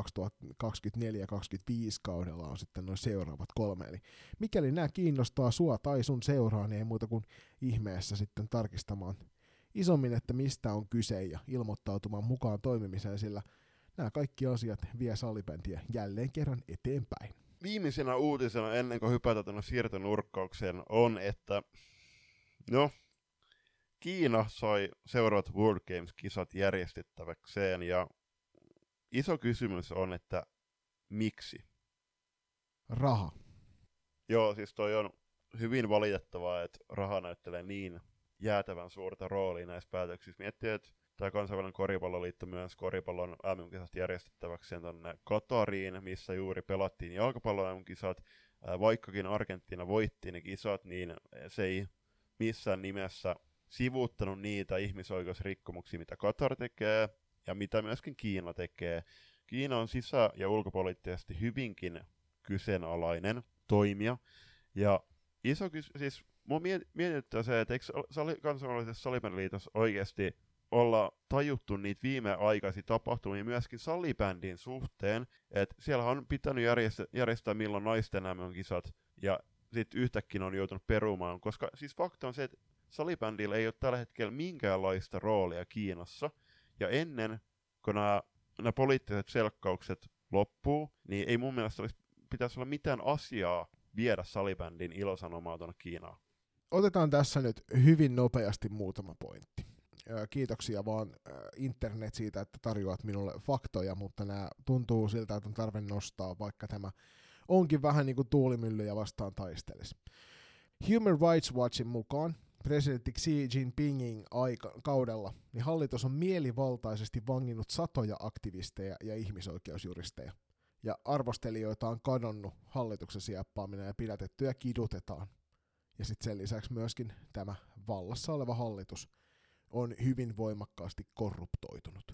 Amnesty International niin sanoo, että aktivisteja ja ihmisoikeuksien puolustajia pidätetään ja tuomitaan epämääräisin perustein, kuten valtiovallan horjuttamisperusteella. Poliisi toisinaan pitää heitä pitkiä aikoja pidätystelojen ulkopuolella ilman kommunikaation mahdollisuuksia. Uskonnon harjoittamisen vapaus, sitä on kiristetty viime vuosina. Ja uudet turvallisuuslajit antaa viranomaisille oikeuden vaientaa, sensuroida ja vainota ihmisoikeuksien puolustajia ja erimielisiä. Myös YK on näistä huolissaan. Ei tarvitse käydä katsomassa mitään muuta kuin, että mitä Kiina tekee uikuureille. Joo, nimenomaan. Ja äh, pääkalla Joel Siltanen kirjoitti hyvän, hyvän artikkelin äh, tästä myöskin ja mainitsi siinä, että Kiina Kiina on maailmanpoliittisesti harvinainen toimija, sillä se sekä hyväksyy Venäjän hyökkäyssodan Ukrainaan, että hän suoranaisesti vaikuttaisi kuuluvan sen harvoihin avoimiin tukijoihin sodassa.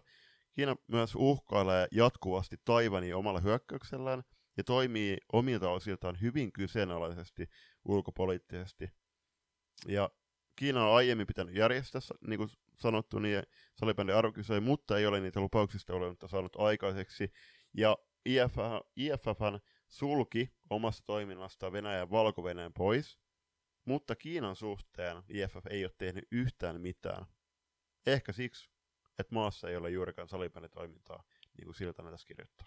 Tämä on hyvin voimakkaasti sitä samaa urheilun valkopesua, mitä harrastaa Katar parhaimmillaan, eli tämä pitäisi kaikki sulkea urheilu ulkopuolelle. Vaikka urheilu ja politiikka ei nykypäivänä tule sekoittaa, niin fakta on se, että mikäli sinun maassasi ihmisillä ei ole samanlaisia oikeuksia elää omaa elämäänsä, ja ennen kaikkea näin niin kuin muka journalisteina Juliuksen kanssa tässä näin, niin se, että jos tapahtumista et voi raportoida aidoilla tavoilla, vaan saatat jopa joutua niin kuin kuolemaan sen, sen takia, että pidät omi, kiinni omista periaatteista, niin ei, ei tollaiseen valtion voi millään tavalla myöntää tällaista tapahtumaa. Tämä ei ole pelkästään salibändi, tuolla on paljon muuta tässä World Gamesissa. Tämä tulee näkymään isosti maailman media-puolella, ja sen takia tämä on niinku täysin anteeksi antamatonta. Ei voi muuta sanoa kuin, että hävetkää. Jos ei näitä nyt Kiinassa pelattaisi, niin se positiivinen puoli on se, että su- myöskin naiset tulevat pelaamaan noissa World Gamesissa salibändin puolella. Ja se on se hieno juttu, mutta ei viedä niitä Kiinaan tehdään asialle vielä jotain, kun se on mahdollista, vaikka se luultavasti on kyllä jo maksettu jollekin riittävästi siitä, että tälle asialle ei enää mitään tehdä.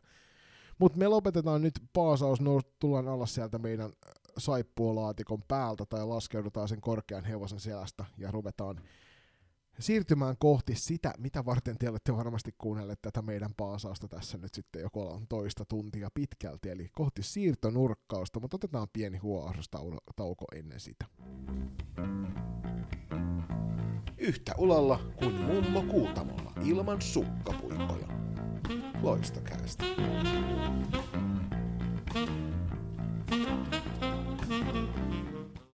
Seuraavana olisi vuorossa, no Voisi vois sanoa, että on kevään toinen siirtonurkkaus, vaikkakin niissä aiemmissa muun muassa ihan paikkansa pitävä, pitävästi. Silloin huhuttiin, että Rainalainen tulee pitämään sen vuoden, ainakin vuoden salibändi tauon ja lähtee eräviikingästä. Se piti paikkansa.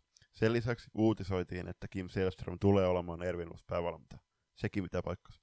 Meillä oli viime LC3 vitosessa oli nyt tämä sitten ehkä kevään kuitenkin varsinaisesti ensimmäinen siirtonurkkaus. Ja nyt pu- puolestaan siirrytään toiseen, ja tässä nyt on selkeästi enemmän jo varmistuneita siirtoja, mutta myöskin niitä kuumia huhuja. Ja tähän alkuun muistutettakoon, että otetaan mielellään vastaan kellon ympäri tuonne palaute.loistokäs.com salibändihuhuja, siirtohuhuja liittyen F-liigaan ja ulkomaihin.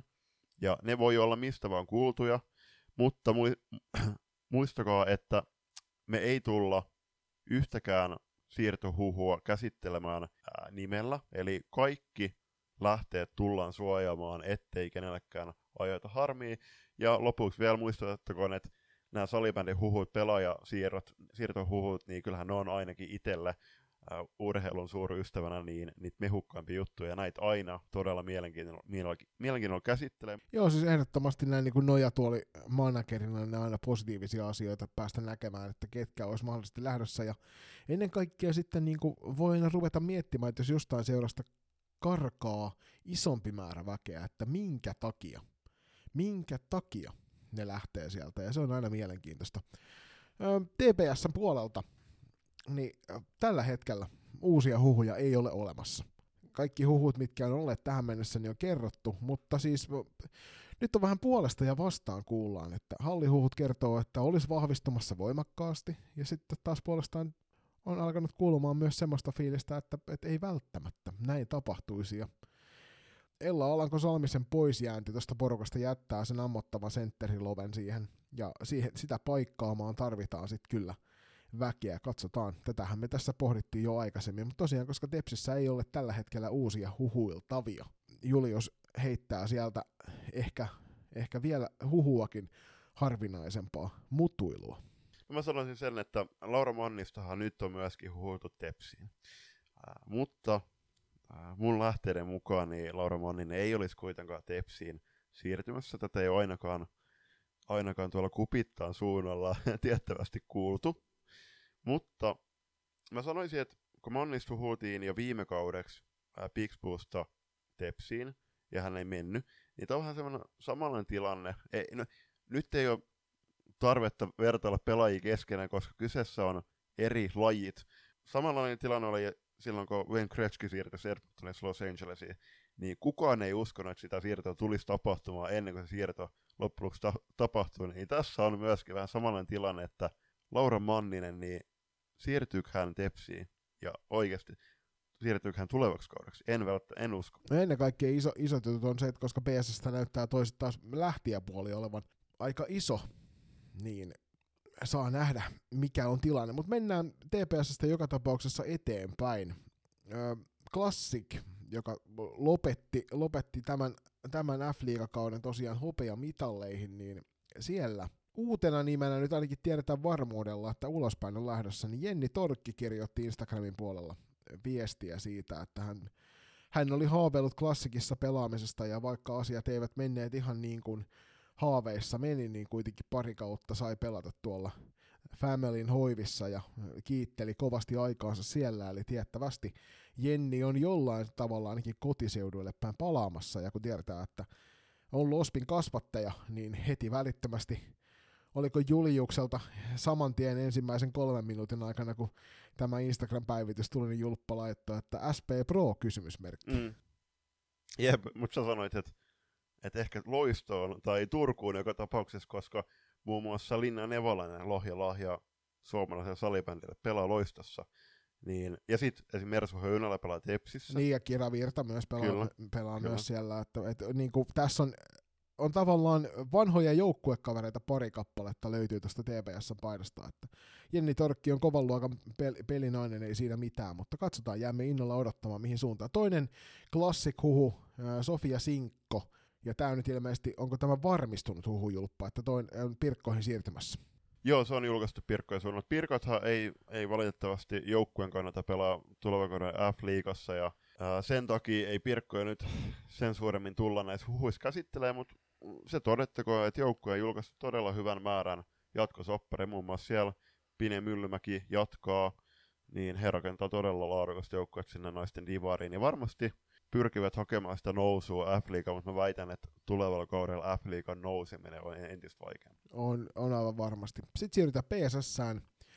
PSSn huhupuolella niin ei Annika Hautojärvi lähtiöissä, Floorball Riders Sveitsi, tämä on varmistunut. Sen lisäksi huhuttuja lähtiöitä. Elina Hautojärvi ja Henna Uljo OIF suuntaan. Tuli ja puolelle julppa, oliko meillä sinne huhuja? Ö, Pessin suunnalle ei ole, ei ole tulijapuolella tällä, tällä erää huhuja, niin siirrytään kohti pääkaupunkiseutua ja siellä No, vielä muutama vuosi sitten maailman suurimmaksi salibändiseuraksi titule, tituleeratun eräviikinkien kohdalla, niin lähtiöistä on jo varmistettu, että Inka Lippojoki siirtyy Sveitsin liikasta sinne kakkosliikaan pudonneen UHC Valkirch St. Gallenin riveihin. Ja siellä pääkallon uutisessa mainittiin, että on joukkueen seuran edustajalla Lara E- Eschbach sanoittaa, että olemme erittäin iloisia, että kaksi nuorta naista ovat päättäneet tulla St. Gallenin vahvistamaan joukkuetta. Nuoresta iästään huolimatta Inka ja tämä toinen pelaaja eli Anni Räisänen tuovat mukanaan paljon kokemusta Suomen liigasta ja U19 maajoukkueesta, mikä varmasti antaa nuorten naisten joukkueelle paljon lisäpontta. Hyvä, hyvät siirrot varmasti tuonne Sveitsin suunnille. Tässä on kaksi pelaajaa, jotka pystyy ottaa isoa steppiä eteenpäin ja saavat tuolla varmasti ison roolin ja pystyvät sen kantamaan, niin todella, todella positiivinen asia ehdottomasti sekä niin kuin ne, näiden itse pelureiden kannalta, että sitten UHC Waldkirch St. Gallenin kannalta. Et ei muuta kuin terve menoa ja hyviä, hyviä hetkiä salibändikentällä, koska Sveitsi on kyllä yksi niistä, niistä maista, jossa salibändin pelaamiseen niin tulee paljon sisältöä sillä, että saat keskittyä siihen ja sitten on aika mykistävää maisemaa ympärillä ja mielenkiintoinen kulttuuri. Ja mielenkiintoista byrokratiaa, terveisiä vaan kesällä. Kyllä. Tota, tulijapuolella on, huhutaan Marika Lehvile, Lehvilää, joka jättää OIFn ja Marika itse asiassa laittoi omaan Instagramiinsa, että, että hänen, hänen uransa nytten tässä kasvattaja seurassaan on, on ohi nytten. Eli yhteensä 12 vuotta meni kasvattajaseuran paidassa, kiitos kaikesta. Ja muita ei ole tällä hetkellä. Mielenkiintoista nähdä, että miten Ervi tulee vahvistumaan ensi kaudeksi vai tuleeksi, koska esimerkiksi Inka Lippojoki vie aika paljon myöskin tehoja tuolta hyökkäyspäästä tuonne Sveitsiin ensi kaudeksi. Siirrytään Nurmijärvelle ja siellä Tulee puolella huhutaan vielä Värränkiveä Helsinki Unitedista, Bea Garlingi OIFstä sekä Nanni Niemelää SSRstä. Näistä tavallaan niin kuin kaksi ensimmäistä, niin mä ymmärrän hyvinkin, mutta Nanni Niemelällä on kohta, kohtuullisen pitkä matka Oulusta, että tässä on varmaan jonkinnäköinen elämänmuutos tapahtumassa muutenkin, että Nurmijärvelle sitten lähdetään pelaamaan. Ei siinä mitään kokeneita, kokeneita liikapelureita siinä muutama kappale, että varmasti tuovat prohon sitä kaivattua, kaivattua lisää, koska kuten tiedossa on, niin ja tuossa jo aikaisemmin mainitsit Anni Räisäsen, ja sitten sen lisäksi niin Anu Raatevaara ja Henrikka Keinänen ilmeisesti poispäin lähdössä, niin he kaipaavat kyllä uutta verta tuohon joukkueeseen, että ensi kausi ei tule olemaan hirvittävän vaikea. Ja viime siirtonorkkauksessa huhutu, minkä Röönperi, jota huhuttiin OIFS Prohon, niin no, tullaan tuossa lopussa mainitsemaan OIFn siirtotilanne tällä hetkellä, niin seuraava kiitteli nimenomaan minkä, minkä Röönperi sekä Marika Lehvilää että Bea Garlingi viimeisimmästä ja toivottelut tsemppiä tulevaan, niin katsotaan mikä on näiden pelaajien ensi osoite. Siirrytään Ouluun ja siellä todettakoon, että Emmi Niemelän jatkosopimus seuran kanssa on julkaistu, eli tämä lopettamishuhu oli täyttä, täyttä valhetta ja ei, ei pitänyt paikkaansa. Eli hienoa, että Emmi jatkaa ja liika, liika ehdottomasti tarvitsee myöskin näitä kokeneita pelaajia. Joo, tämä on, tää on aivan totta ja se tekee Oululle hyvää, koska siellä on paljon nuorta lupaavaa pelaajaa tulossa että nämä kokeneet kehä, kehä, kehäratsot jatkavat tuossa joukkueessa ja tuovat sitä kautta sitä seurakulttuuria myös sinne alaspäin. Kyllä. Ja rankoista ankoista, niin rankat, rankat ankat on julkaistu tosi paljon noita jatkosoppareja. Voitte mennä katsoa. No se on erityisesti SSR, SSR rankat ankat, niin sieltä niiden seuraviralliset IG-tililtä, niin siellä on nämä kaikki, kaikki jatkosopparit julkaistu, taitaa kuusi eri postausta peräti olla. Eli siellä on Seppo Pulkkisella, Jani Lipsasella ja kumppanilla on pullat hyvin uunissa. Mahtavaa. Siirrytään sitten tähän toiseen turkulaiseen, eli FPC Loistoon sieltä jo aikaisemmin meidän huhuilemat Laura Pakarinen ja Eeva-Maria Heininen on nyt sitten julkaistu Loiston puolelta vahvistuneiksi joka tarkoittaa toki aikamoista vahvistumista joukkueelle. Lähtiä puolella niin Luotto, Veskari, Minni ja Heininen jatkaa matkaa tuonne SPS Virma Akatemian puolelle ykkösdivariin samoin kuin tällä kaudella. Tälle kaudelle Virmosta loistoon siirtynyt Jessica Luostarinen palailee takaisin sinne Virmon puolelle. Joo, ja Minni ja Jessica on tosiaan nähty tuolla SPS Virma Akatemian reeneissä. Eli voi hyvinkin olla, että näiden pelaajien sopparit tullaan julkaisee, ja Loistohan ei ole tällä hetkellä vielä, vielä kiitellyt ketään pelaajaa. No tietysti siellä taustalla kuitenkin fysiikkavalmentaja vaihtuu. Joo, ja Noora Isomäen soppari julkistettiin aikaisemmin tänä päivänä. Eli joukkueen viime kauden kapteeni jatkaa huimaa nousukiitoa varmasti F-liigassa eteenpäin ensikin kaudella. Kyllä, sitten mennään viime kaudella annellaan Jumboksi jääneen KV, joka jo aiemmin julkaisi Mia Valleniuksen sopimuksen Siriuksesta.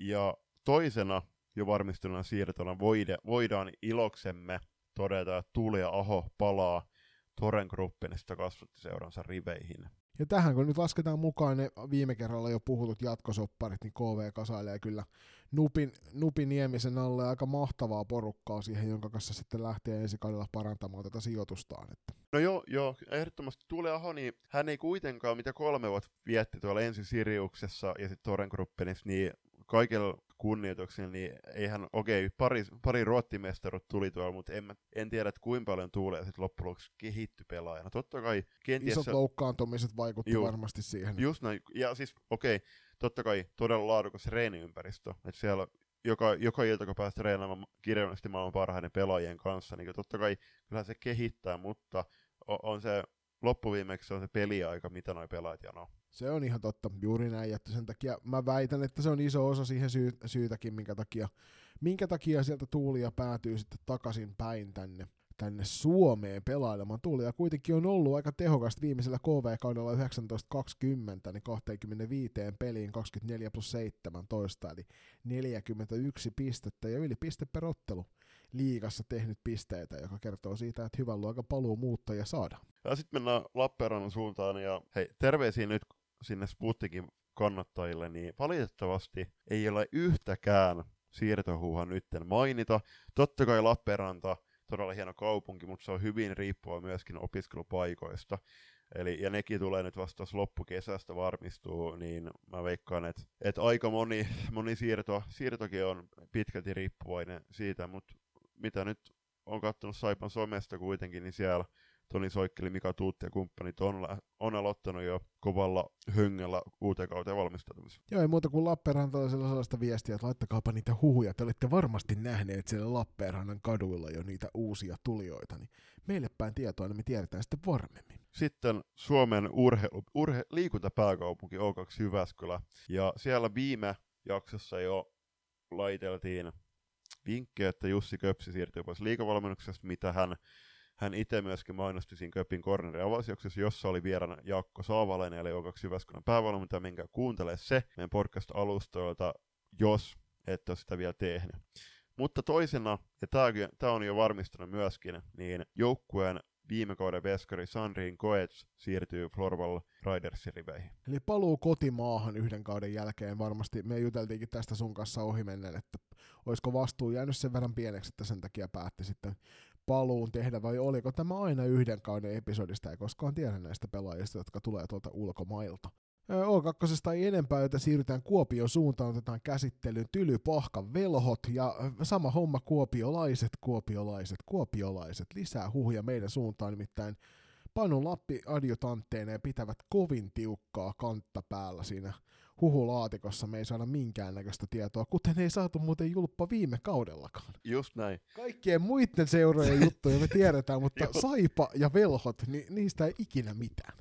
Hei, tota, pakko mainita kyllä se, tämä Ivalon porukka, tai joku Ivalon höntsäturnaus, niin siinähän oli, sehän on joku, se on ilmeisesti Santos Unitedista lähtenyt kaveriporukka, missä muun muassa Santos United legenda nykyään AFC Kampuksessa pelaava Mari Kemppanen pelaa, ja sitten Lotta Lindi, eli Velhoissa ainakin viime kaudella pelannut pelaaja, niin hänenhän, hänen joukkueeksi oli mainittu SP Pro, eli voidaanko tästä jotain, jotain päätellä? Mä veikkaan, että se on, ollut joku, joku tämmöinen hassuttelu juttu, mutta terveisiä kuopiolaisille, niin laittakaa siirtohuhuja tulemaan. Siirrytään Laitetaan tämä hei huhuuna kuitenkin liikenteeseen, että kun se on Instagramissa lukenut, niin että Lotta Lindi SP Pro. just, just näin. Sitten Sipon Kermali OIF. Äh, siellä tulijapuolella huhuilta koon, että Essi Linnavuori Helsinki Unitedista, Viola Värränkivi Helsinki Unitedista. Violan kohdalla äh, on huhuttu sekä SP Prota, Helsi, nyt OIF, sekä myöskin, että hänen pääsarjaura loppuisi ainakin ensi kaudeksi. Katsotaan, mikä pitää paikkansa. Ää, Elina Hautojärvi ja Henna Ulja jo mainittiinkin. Ää, Emilia Kaartoho Jokereista olisi suuntaamassa OIFään. Siis Emilian pelipaikka ehdottomasti ensi vuonna liikan puolella. Katsotaan, mikä joukkue se sitten loppu, loppu, loppujen tulee olemaan. Ja niin kuin sanoin tuossa aiemmin, niin OIF kiitteli pelaajia tuossa Instagramissa ja siellä Minka Römperi Sarkku Iikeeri, eli Sarita Kuljuntausta, Nea Raini ja Venla Airaksinen, Jenna Jarvinen, Sini Saanavuo, Marika Lehvilä, Katri Ojala, B. Karling ja joukkueen, ja joukkueen valmennuksesta Juha Romo ovat saaneet kiitokset OIFn suunnalta, eli suuntaavat uusiin maisemiin tulevaksi kaudeksi. Ja niin kuin sanottu, niin Marika Lehvilä, niin Ervi, Ervi ja B. Karling SP Prohan niin on aika aika vahvasti huhuiltu sekä tuolla keskustelupalstoilla että myöskin hallikäytävillä. Niin, ja tietysti pääkaupunkiseudun ympäristössä olevat joukkueet niin ovat tässä sitten, on se sitten ö, niin kirous vai onko se positiivinen asia se, että tiedetään etukäteen kaikki, miten siellä asiat tapahtuu, kun sä näet siellä treeneissä näitä pelaajia, ja joku kertoo jollekin, joka kirjoittaa pääkallon keskustelupalstavassa. Tota, OIF, OIF-päivillä palkittiin menneen kauden parhaita, ja OIFin naisten edustuksessa. Tämä pitää mainita nyt, niin jengis palkintoja pokkasivat vuoden pelaaja Ada Heikkinen, vuoden junioripelaaja Ida Sinkko, kauden tsemppari Mira Oxman ja Kasperin muistopalkinto meni Pinja Jaakkolalle. Ja tämä Kasperin muistopalkinto jaetaan Kasper Snickersin muistoa kunnittain. Kasper oli oikea seuraihminen 27 vuoden iästä, hän oli mukana OIFssä 20 vuotta. Hänen muistonsa kunnioittaen Kasperin äiti ja veli avasi Kasperin säätiön, josta jaetaan vuosittain neljä palkintoa OIFn jäsenille. OIF rylle on iso kunnia jakaa nämä palkinnot. Kriteerit. Positiivinen seuraihminen, niin kuin Kasper oli. Ulkoma- äh, Pirkoista haluatko mainita niitä jatkosoppareita muita vielä vai siirrymmekö ulkomaiden puolelle? Siirrytään ulkomaille puolelle ja siellä Evelin Karhapää, Karhapäätä huhutaan Pirkoista itse asiassa nimenomaan äh, MFBC Leipzigiin eli Saksan pääsarjaan. Joo, ja Leipzighan oli tällä kaudella siellä Saksassa hopea mitalisti. Evelina Hannula, Hanna Vainio, Elisa Virtanen sekä sieltä Red Devilsin puolelta niin ovat Suomeen suuntaamassa, eli nyt saa siellä sitten taas kotimaan liikat. Ja Elisa Virtanen näistä muun muassa oli, oli myöskin noissa playeripeleissä aika hurjassa vauhdissa jälkeen, kun tammikuussa vihdoin tuonne Saksan maalle pääsi. Ja sitten päätetään jakso kuulijakysymykseen. Eli meille tuli nyt yksi kuulijakysymys. Ja se on kesän ulkomaisiin turnauksiin ja osallistuviin suomalaisiin joukkueisiin liittyen. Ja tähän nyt täytyy, täytyy myöntää kysyjälle terveisiä vaan. Eli nyt ei ole kyllä keretty tarkistamaan näitä ulkomaan turnauksia. Todettakoon, että Elchö Kuppenissa tuolla Ruottissa äh, New Starsin T14 kautta T16 joukkue äh, voitti hienosti hopeaa tässä Flickor, Flickorna 08 sarjassa. Eli he, äh, he hävisi äh, Haddinge IBSlle finaaliottelun, mutta täytyy sanoa, että erittäin jämäkkä, jämäkkä, jämäkkä esitys tuolta Nyssen joukkueet ja on erittäin mielenkiintoista tulevalla kaudella T16 ikäluokassa valmentavalla, valmentana, valmentavalla myöskin nähdä, että miten tuo New Starsin joukkue tulevaksi kaudeksi rakentuu. Niin, sitä ei tiedä mi- mihin suuntaan nuo varsinaiset suomalaiset pelaajat liikkuvat, palataanko siellä kotiseuduille. Öö, toinen semmoinen turnaus, mitä, mihin tässä nyt on kiinnittänyt huomioon, on toi Prahassa tapahtuva, onko se nyt Czech, Czech, ei Czech Open, vaan se Prague Games, missä Pra- nämä juniot pelaa. Joo. Ja sieltä kun tiedetään, että T16, T18 ikäluokasta, niin kaksi joukkuetta on ainakin Suomesta lähdössä sinne suuntaan. Toinen tuolta Pirkkalan suunnilta. Pirkat on kasaamassa semmoista superjoukkuetta, josta meilläkin yksi pelaaja matkassa on. Ja sitten sen lisäksi tuolta Matti Pienihäkkisen valmennuksessa lähtee jonkinnäköinen keräilyerä, en tiedä ainakin osittain ankkoja ja myöskin meidän joukkueesta, meidän seurasta pari kappaletta ja sitten tota, ilmeisesti tuolta T16 Suomen mestarista Nipakos SP Vaasasta muutama pelaaja matkassa mukana. Katsotaan, että minkälainen se kokonaisuus on, niin nämä kaksi jengiä lähtee, lähtee hakemaan sieltä sitten menestystä tuossa kesäkuussa. Mutta hei, miten toi, toi keräilyerä sun mielestä, miten, minkälaista energiaa se huokuu? Keräily, onko keräily erä, onko se positiivinen vai negatiivinen sana? Ja tässä tapauksessa se on äärimmäisen positiivinen. No, juuri näin, samaa mieltä. T16 SM-sarjassa niin näistä asioista on päästy keskustelemaan terkkuja, vaan muun muassa Torven Vesalle keskusteluista tämän joukkueen ympäriltä, niin, niin mä koin itse, ja sama kuin sinne Pirkkalan suuntaan Jannelle terkkuja siitä, siitä, miten nämä hommat on mennyt, niin on, no, on positiivista, että, että saadaan yhteistyöhengessä sinne joukkueita mukaan, kun meiltä ei joukkue lähde ja monelta muultakaan, niin nyt saadaan sitä ainakin näitä Suomen parhaimmistoa näkyville sinne Prahan suunnille. Ja ennen kuin siirrytään tuohon jakson päättävän aiheeseen, niin no, se on todettava, että tässä tyttönaissa Levenissä niin tämä yhteishenki on ihan mieletön, mielettömän hieno. Kun miettii, että Pirkkojen T16-joukkue osallistuu tuonne Särkänimi kappiin ja pokkos ilmeisesti hopeata sieltä. Niin siellä oli T16 S-sarjasta tuttuja pelaajia todella paljon. Muun muassa Nipokos SP Vaasan ja äh, Joni sun joukkueesta. Niin se on tosi hienoa, miten noi pelaajat... Ja myös Virmosta. Kyllä, joo, ja Virmosta myöskin. Niin toi, toi on niin äärimmäisen hienoa nähdä, että miten pelaajat ja taustat solmii näitä ystävyyssuhteita yli seurarajojen. Ja sitten mennään viettämään tuommoinen yhteinen hauska viikonloppu kauden päätyttyä. Nimenomaan just näin. Vielä parin viikon päästä sitten Helsinki Junior Challenge, josta meillä on aikanaan tehtiin tuossa jo Paajasi Jyrkin kanssa semmoinen yhteistyöjakso. Se voi vielä käydä lukemassa, vaikka ilmoittautumisajat on menneet, niin se tuossa muutaman viikon päästä koittaa sekin reissu ja se päättää sitten meiltä tuon 0708 kauden tässä, tässä maassa aika monelta joukkueelta. Ja sitten jakson päättävään aiheeseen, eli loistokappiin. Loistokap tulee jälleen, ja kyseessähän on tuttun tapan kutsuturnaus, eli sinne kutsu, kutsutaan harvat ja valitut maamme kärkijoukkueet. Tämä turnaus pelataan 19-20. elokuuta Suomen Turussa. Iloksemme voidaan ilmoittaa, että Loistakas tulee myöskin siellä edustamaan, koska meidän joukkue siellä tulee pelaamaan. Niin, ja hyvin suurella todennäköisyydellä tullaan tekemään taas vähän spesiaalimpaa settiä, koska Loistokappi on aina hieno tapahtuma, vaikka puitteet voisivat varmastikin olla paremmat, mutta se tunnelma siinä turnauksessa on aina hyvä, ja siellä on loistavia joukkueita. T14, T16, T18 tänäkin vuonna se, millä osallistutaan, ja viime vuonnahan T14-sarjassa Kalvolan keihäs voitti tuon sarjan T, T16, sitten Suomen mestariksi myös kruunattu Nipakos SP Vaasa, ja T18 ikäluokassa FPC Turku vei noin kultamitallit, ja katsotaan, ketkä kutsun saavat ja kuka heistä on se, joka lopussa nostaa pokaalia ilmaan. Kyllä. Lämpimät muistot pari vuoden takaa voitettiin kesäkauden Suomen mestaruus FPC Loiston kautta Turun T18 joukkueen kanssa. Ja tässä kun katoin muuten, äh, voitettiin, no edelleenkin tuon merkkin sen sinne Salibandiliiton suuntaan. Niin kyseessä, mit, mitä mä nyt vertailen, niin kyseessä on T16 aluesarjan avoin alueloppuhuipentuma, mistä meidän joukkue pokkas pronssi, niin se on paksumpi ja painavampi kuin tuo loistokappi, loistokapin kultamitali, jota te liiton tyypit mainostitte olevan kesäkauden SM-finaalina. Eli ei muuta kuin lämpimiä muistoja ja lämpimää kättä ja lämpimiä ajatuksia sinne suuntaan.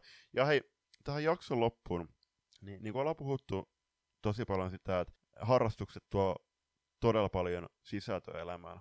Oma isän kanssa juttelin, olisiko ollut tänään, että kyllähän, kyllähän se olisi tylsää, jos se oma elämä koostuisi vaan työ, työn tekemisestä. Eli noin harrastukset tuo tosi paljon sisältöä ja mielekkyyttä siihen oman arkeen.